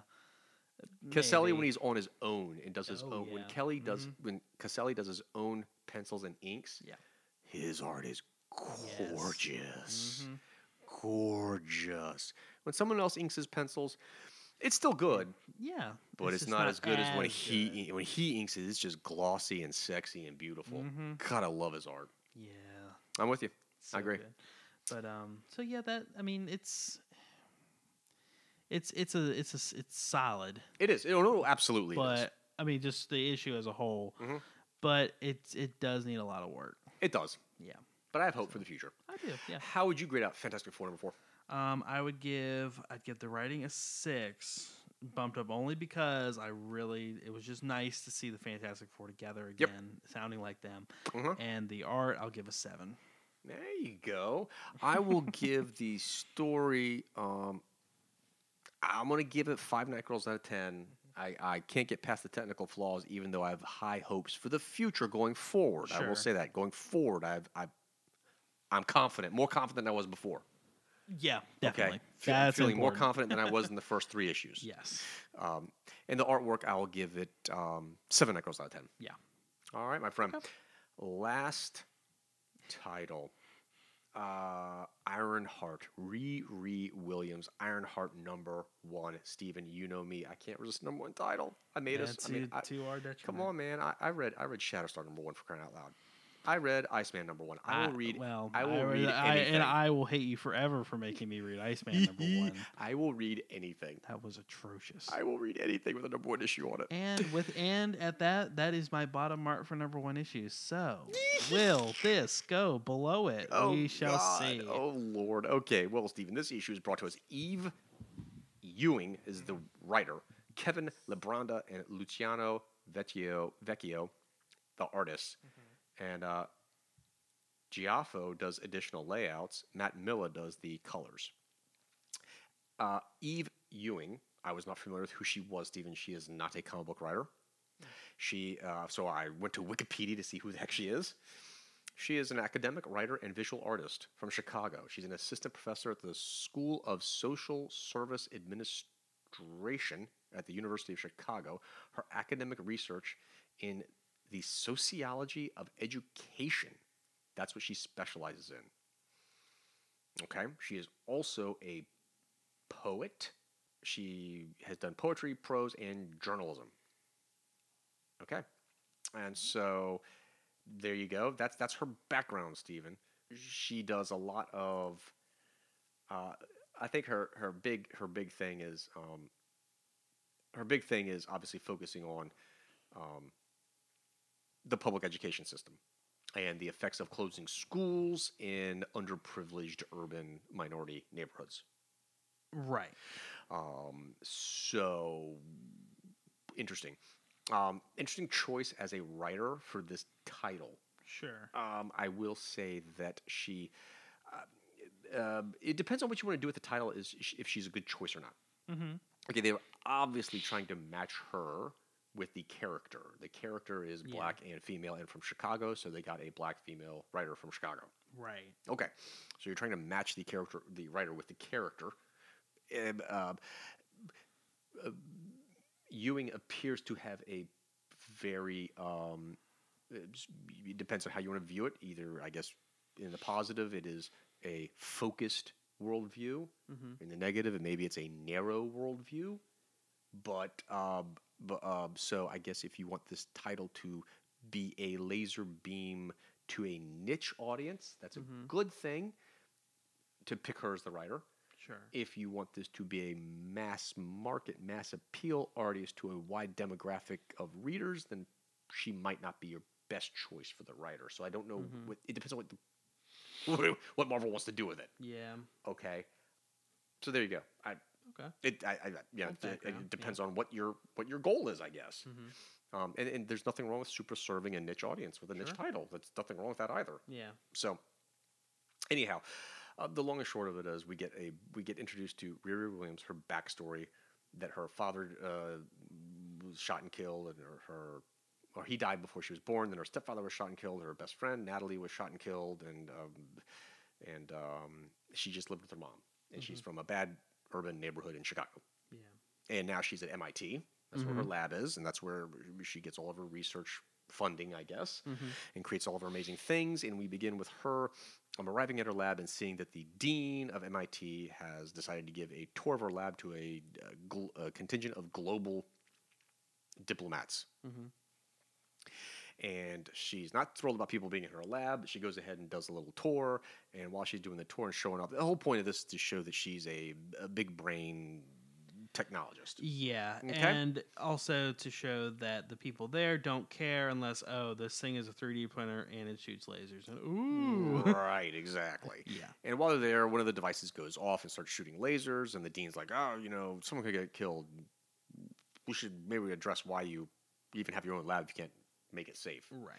It seemed like an over-the-top approach by the a, Sure. a cartoonish reaction by Yeah. the dean. Mhm. Okay, like wh- what just happened here? Mhm. It, it it didn't seem to fit at all. Sure. Um, and so then the dean leaves um, and takes all the people with him. And Riri sits there in her lab and she's looking at the device that malfunctioned. And she's approached by um, two other MIT students that ask her to go get something to eat. And she's like, no, nope, I got work to do. And they're like, oh dear, she works too much. That can't be healthy. So now we know she's work driven and doesn't socialize much. Yeah. Okay, so that's what we're establishing that she's super smart, work driven, doesn't socialize a lot. Mhm. Got it. From a bad neighborhood. And then we cut to one of the buildings on at, at, at Harvard University getting taken over by a bad guy. Mhm. And Riri is alerted by this, and so she armors up and flies off. And we find the bad guy is some Vertigo-like character, Uh, he- like little circles, like you know, Yeah. Yeah. inducing vertigo. Mm-hmm. Uh, he controls sound, Yeah. and he works for the Ten Rings, Mm-hmm. Well, there you go. uh, Mandarin. ding, ding, ding. Um, Iron Man. he- I gotta have that. Gotta have that. And um, so uh, Ironheart arrives there, and she does a little um, reconnaissance on the bad guy named Clash. Mhm. He is a blonde-haired, blue-eyed white man, Steven. So you know he's the bad guy.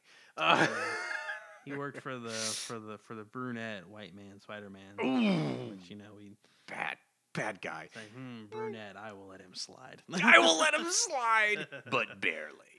Um, so, uh, so anyhow, she figures up a way to try to get in there to take down the bad guy, and uh, she sneaks into the building, and you get a big fight. Um, and she decides the best way to, to beat this guy is to find a safe room, and from within the safe room, she can be protected from the bad guy's powers that will draw the bad guy to her, essentially. Um, what what I find funny is she takes a general with her, right? mm-hmm. Okay. And so she takes the general with her, her to get the general to unlock the safe room Mm-hmm. because it's coded to his eyes. Right. And she's like, she's like telling him, "Quick, uh, you got security clearance, right? So you, you use use the retinal scanner and open it up." And he's like, "Huh?" And she's like, "Your eyeball." Like, who doesn't know what a retinal scan? First of all, I'm not a general, and I know what a retinal scanner is. Uh, my son's oldest son's 14. My younger one's 11. They both know what a retinal scanner is. I think a general would know what a retinal. Scanner. We already know that Riri's smart. You don't have to make everyone around her like Cro-Magnon stupid to accentuate that she's smart. that was a hilarious moment. Anyhow, in the safe room, um, we they're in the safe room and uh, the bad guy comes looking for her and he brings with him all of the the global people Mm-hmm. um, and uh, that are being held captive. And you get a fight, fight, fight, witty repartee, and she finally comes up with a technological, techno babble reason Yeah. To take down his sonar powers. Mm-hmm. And um, as he's being arrested and led away, he hands her the disc with the ten ring symbols on it and says, Mhm. "Maybe you know we're more alike than you think. Maybe uh, you deserve this more than I do." Dun bum bum. And then the police officer's like, "Hey, good job, Ironheart. Are you going to go celebrate now? Kick back with some friends?" What cop would ever ask that? I- I- I- does what Maybe, yeah. has Not, has has, not- has Ewing ever met a cop? You'd be lucky if the cop even said thank you. Yeah. Okay. If they if and if they said, I mean, if you wanted to go movie cop, it'd be like, oh yeah, go kick back and relax. You did good, or something like that. You did good, kid. We'll take Did over good, from here. kid. We got it. We take over from here. But this whole like, what are you gonna do? Kick back? It's like, wait, yeah, it's kind of weird. it just- it's very intrusive. yeah, and there were, and then she goes back to her lab, and she has a memory about her dad, and then she wakes up, and it's a phone call, and it's a friend from her old neighborhood. It's this boy from her old neighborhood, um, Xavier, and they start talking and talking, and it's just th- this part. It's like teenage girl soap opera, Steven. I, I I don't know how else to say it. It's just teenage girl soap opera, which is Mhm. fine if you're a teenage girl. Rock on, Sure. read it. You'll enjoy it. I'm Yeah. not a teenage girl. I don't like soap operas Mhm. and it's just like all about just talking about you know oh my mom just want Xavier's like my mom was talking to your mom she's worried about you asked me to call and Mhm. and she's like I'm fine just call me just check up on me I'm fine good night and he's like no no no hey uh, is that a Geordi visor you got there yeah. and I like Geordi and she's like well you're gonna make fun of me I'm a cosplayer You're gonna make fun of me because I'm nerdy and a cosplayer he's like no I like Star Trek too and Yeah, and they start, and, And that's, then- and they start to bond. And he's like, and- yeah, yeah. uh, I like Next Generation because of Geordi. Uh, okay, so you only like Next Generation because they're the one black guy on the cast. Could you make yourself sound any more racist? Mhm. like, Why really? you like it? You not was Uhura not enough for you in the original? I know. And then he's like, but you ever watch Deep Space Nine? Yeah, Sisko is the dude. And then it's I just, the- will say, as a kid, that's that's how kids talk, though. I guess so. And then um, then they start bonding over music and, and, and fashion and TV shows Whatever, and yeah. and Xavier plays her some of his music, and she's like, "Oh, this is so cool," and blah blah blah, and and then he's like, "Well, why'd you become Ironheart?" And so they start talking about how where they come from and all the people they've lost and who she's lost and why she's become Ironheart, and it Mhm. just goes on and on and on, and finally they decide to hang up because it's like four in the morning, and they'll talk tomorrow. And then Riri looks at her compu- her armor and the AI that she hasn't given a personality to yet. Mhm. She makes mention how it's just a generic computer AI at this moment. Yeah. It's not like uh, uh, Iron Man has Pepper or Yeah, uh, Friday. Friday. Mhm. Um, and suddenly the AI appears in the form of Natalie, her dead friend. Yeah. So it, on its own, the AI has created its own personality. Yes. And that's the end of the issue. Ironheart number one. What'd you think? Okay. Got to stretch, of course. yeah. um, so I've never really been a big fan of this character. I mean, she hasn't really been around that long. No. But um, the only time I thought was that something was even remotely interesting done with her was when they did the Infinity. Back when I thought Infinity Countdown was going to lead to something. Yes. I read those tie-ins. I read the Champions tie-in because oh, it's a tie-in Infinity, Infinity Yes. Countdown, and I really liked that they had her deeply affected by the fact that Thanos just wrecked her shit. Yes. and I was like, okay, well that's that's that's kind of interesting. Everybody else is all oh, oh, just like dude, like we that was Thanos, and we just got our asses kicked. yes. But um, and at and when it started out, you know, it was going over the backstory. Backstory I didn't know. It's Mhm. like, wow, okay, well that's that's kind of interesting. It's you know she rose up, got out here. She's really smart, did the stuff on her own, and I mean, as far as just the character goes, when she's not in the suit, Mm-hmm. I kind of like her. Mm-hmm. I think she's an like a, an interesting type of superhero, at least in like for the Yes. demographic that she's serving. She's very smart, Yes. but very kind of antisocial. She doesn't want to talk to anybody. Yes. All about work, Mm-hmm. uh, and definitely a contrast from Iron Man, Yes. who was definitely the Very opposite social. of that. Mhm. And I'm like, okay, well here we go. This is um, this news is interesting, kind of. Um, I want to see where it goes, but when the Mhm. suit comes on and the quips start going, I'm like, okay, Super generic. Please stop doing that.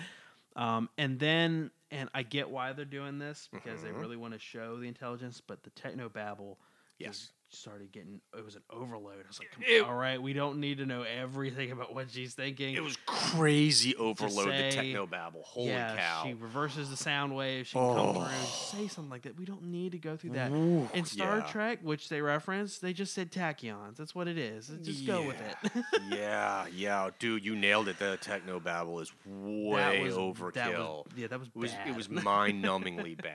Yeah, yeah, Yeah. totally. And then the like the plan the like at first I thought okay she's she's luring the people into the sa- to the safe room so she can knock him out and protect the people inside. Yeah, That's what it is, right? And then it started flooding, and now she's doing the flood thing. It's like, wait, wait, what? What are you doing? This is so simple. Don't do that. Yes, And um, everything's overly convoluted because she's so smart. They're trying to get across that she's so yeah, smart. she's so, we're smart. gonna- she's thought everything. we're gonna make everything overly convoluted. Yeah, and so that was not ideal. I I did like the uh, this the action scene was okay. It was um Paint by numbers, dude. paint by numbers, but I mean, I, and maybe it's because I like the art. Oh, art's nice. The art was really nice. I I, liked how that went. And I liked at the end where Clash gave her the Ten Rings Mhm. coin. I don't know where they're going to go with that, but that's interesting. Like, Mhm. okay. And Mhm. I know it, it was grinding nails on a chalkboard for you. The the last talk was like, well, okay, I relate to that because that's how I found some of my friends. Like it was really awkward and all that. But then we find something that we like, it goes into it. It's like, okay, well, that's nice. That's cute. It's Uh, eight maybe pages. It's eight. ma- That I was gonna say Eight that pages, it is eight Steven. pages. Good God. Um, I like the I like the I like how they approached it, but not how they executed it. Yep. that? Indeed. And then at the very end, with the AI assuming its own um, identity, Identity. that was like, oh, okay, well, that's Nice little twist. that's a little twist, interesting, Mhm. and it just happens to be the dead friend. That's yes. cra- It's a little weird, A little creepy. I was like, well, I might want to know what's going on with that. So it's Right. it's it's a mixed bag, but hey, you know what? Hmm. I thought it was gonna be a lot worse. Oh, it could have been much worse. and so I'm I'm kind of wavering. I might give it another two issues, the three issue rule, Mm-hmm. but yeah. So I was I was I was mostly pleasantly surprised. I, I, it was. I mean, uh, it's okay. It's. I. Sure. I. I think uh, it's just not. It's not for you. It's not right. It's just not for me, which is okay, which is perfectly fine. I. Yeah. I, I found the. Um. I found the action to be really, really paint by numbers. Yeah. And I found the excessive, excessive techno babble to Mm-hmm. be highly unnecessary, and it just got in the way of the action scene, and just made it a chore to read. you don't I need to, to- over over explain it. And again, that's someone who doesn't write write comics, and a lot of Mm-hmm. it goes from your. The, Marvel keeps hiring people that don't write comics, Yeah. and and I, because they just really want a, a certain person Mhm. As the writer. Yeah, and not even someone who's written science fiction. No, Just- no. And so, you know, you write prose. Mhm. You're a journalist. You know, putting in the facts is important. Prose Yeah. has a lot of words, but in comics, Mhm. you you don't want death by exposition. It's- yeah, it's, too much in a fight scene. It's too much. Nobody just. It's so much. It's so much narration. She monologues all the way through Yeah. this fight scene, and it's so much monologuing, Steven Mhm. and the techno about it's it's too much. It's way too much. It just, I mean, there's a couple panels where it's just her standing there just monologuing the hell out of the what she's gonna do next. yeah. it's too Um, much. It's like we got we got the intelligence thing by what she was showing to the people. Right? Like we didn't need to have that No. whole thing going on. No. So I was very unimpressed by the action, Mm-hmm. and um, I think that Ewing does a really good job getting you a, an excellent feel for Riri Williams's character. Mm-hmm. I think she does a great job fleshing out her character. Mm-hmm. I think she does a great job giving you her backstory, how she operates, and um, um, her personal conflicts Yeah. and her inner demons, Mm-hmm. right? Um, Certainly a better job than Bendis ever did. much better job than Bendis ever did. Yeah. Way better, way better. So she feels more like a real life person than ever before, by far. I mean, it's Mm-hmm. Not even close. Way more. Um, and the scene with her and the and her friend, you know, is f- absolutely reads real. It is very realistic. Mm-hmm. Yeah. and it makes her seem much more realistic and it does a great job fleshing out her character Mm-hmm. it's just i'm not a teenage girl Yeah. this is what a teenage girl wants to read Mm-hmm. they want to read about a boy who cares about talking and cares about their hey this is why i know it's not real because it's not how we are the only reason why a boy does that is because we're trying to get in their pants okay we just, but but it's what women want men to be like they want us to care about feelings and talking and let's talk about our feelings and we don't do that we don't do that Mm-hmm. Yeah. we don't we try to do that as little as possible okay Yeah. what however little of it i have to do to make my wife happy is how much i'm going to do okay it's just being a guy but stories like this that really really focus on let's talk about our feelings Mm-hmm. that tells you this comic is targeting teenage girls which Mm-hmm. again is perfectly fine i have Yeah. Mm-hmm. no problem with it no problem with that it's well done for what it is Yeah. for a teenage girl comic, it is well done. I think teenage girls will probably like it. I don't know if white suburban teenage girls will get that much out of it. Probably not. But uh, black teenage girls for sure would like it. Um, for sure. Yeah. So, uh, and maybe maybe there are teenage girls that would like it. Yeah. In general. maybe nerdy. Like maybe nerdy white teenage girls will like yeah. Mm-hmm. it. You know, um, I don't know, but I, for sure, it's targeting teenage girls Sure. without a doubt. Mm-hmm. It's their style of story because yes, boys and girls do like different types of stories. Okay, I just hate to break it to you, a teenage male Yeah. isn't going to want to read this. Yeah. A teenage male is never going to read, want to read this. yeah, never going to want to read this. The only exception with that kind of story is mainly the Disney movies, but that's just because we all watched them when we were kids, so we're used to them. Right. You know. But no teenage boy is going to want to read this, Steven. No, probably not. Definitely not. no, no, no adult male is going to want to read this. I mean, it's just not going to happen. It's not going to happen. So, you've definitely got a comic that's targeting teenage female readers. That's cool. That's fine. It's just not just not me. Sure. Um, and I think um, this title probably will end up with low sales numbers. Numbers. probably because- yeah. You're cutting out a huge percentage. You're just not. Mm-hmm. You're simply agreeing at the start that we're not targeting mm-hmm. a huge Yeah. demographic of our readership mm-hmm. base. Which again, I have no problem with. Yeah. Like, look on the flip side, I have no problem if Marvel wants to roll out a comic that targets only preteen boys. I have no problem with that. Sure. Just, just you can't expect big numbers to come with it if you do that.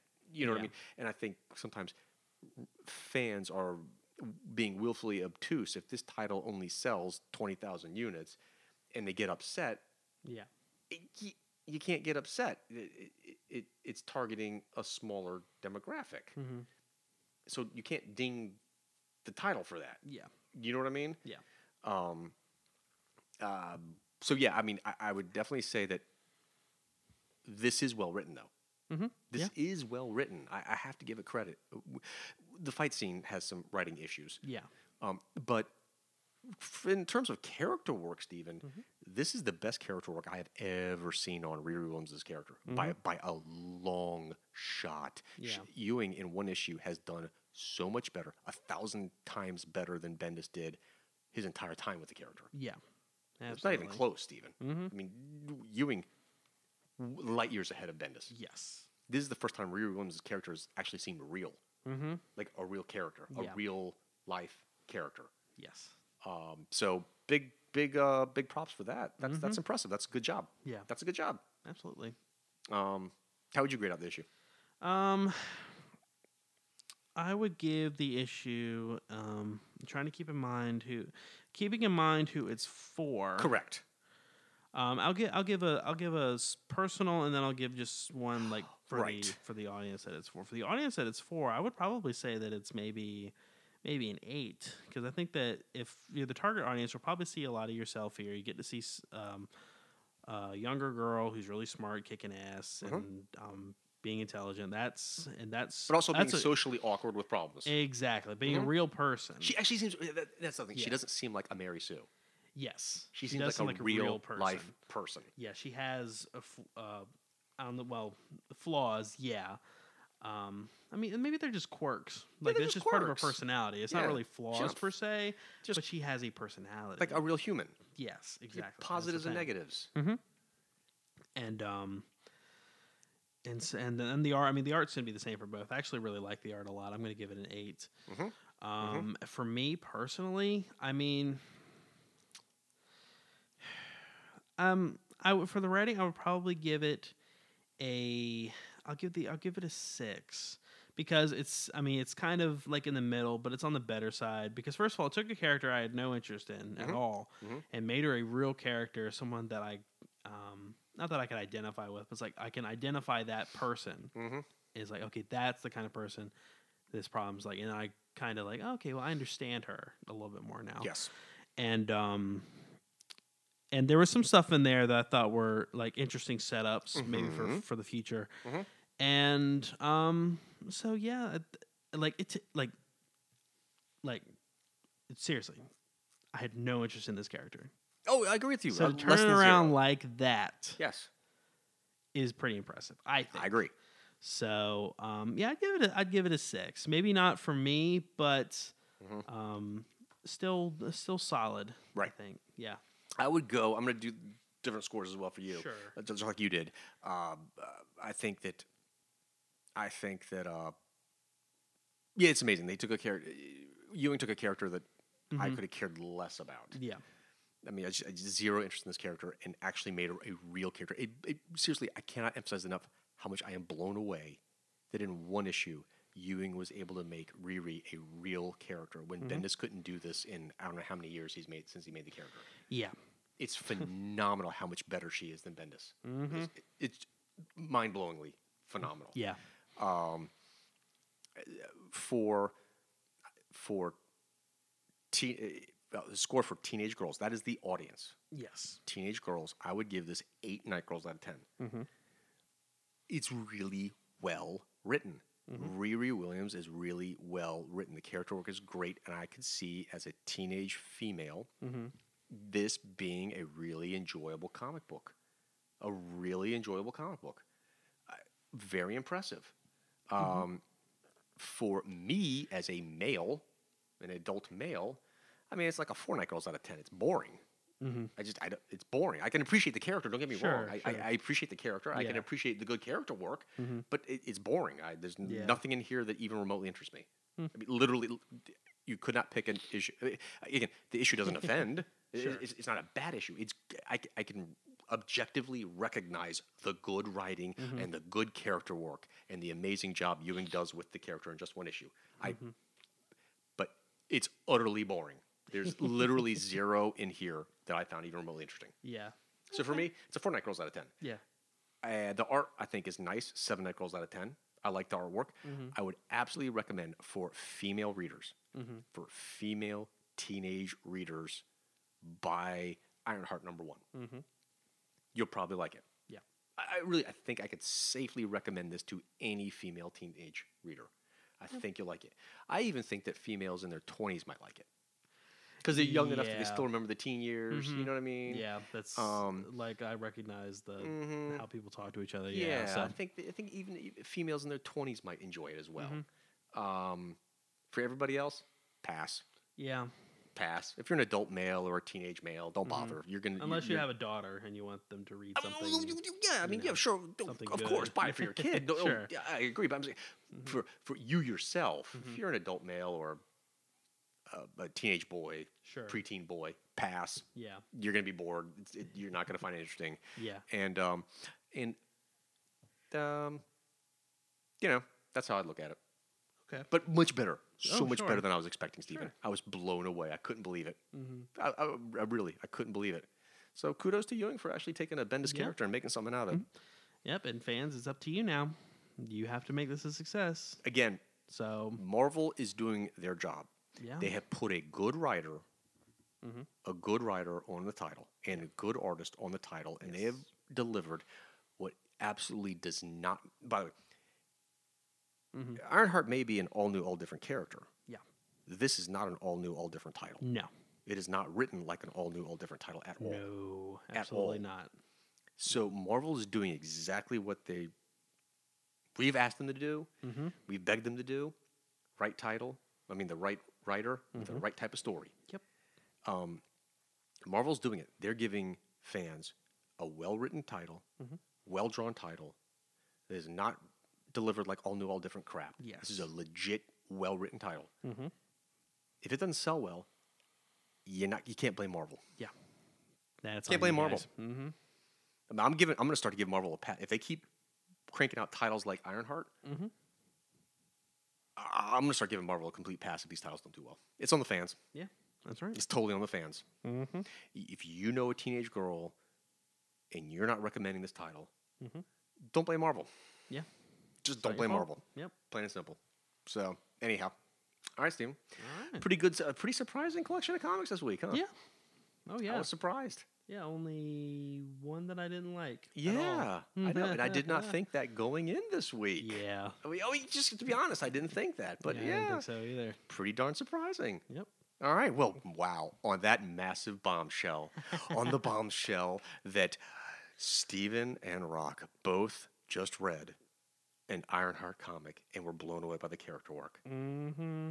We have to end it on that note. Yes, we do. Until next time, my friend, viva la revolucion.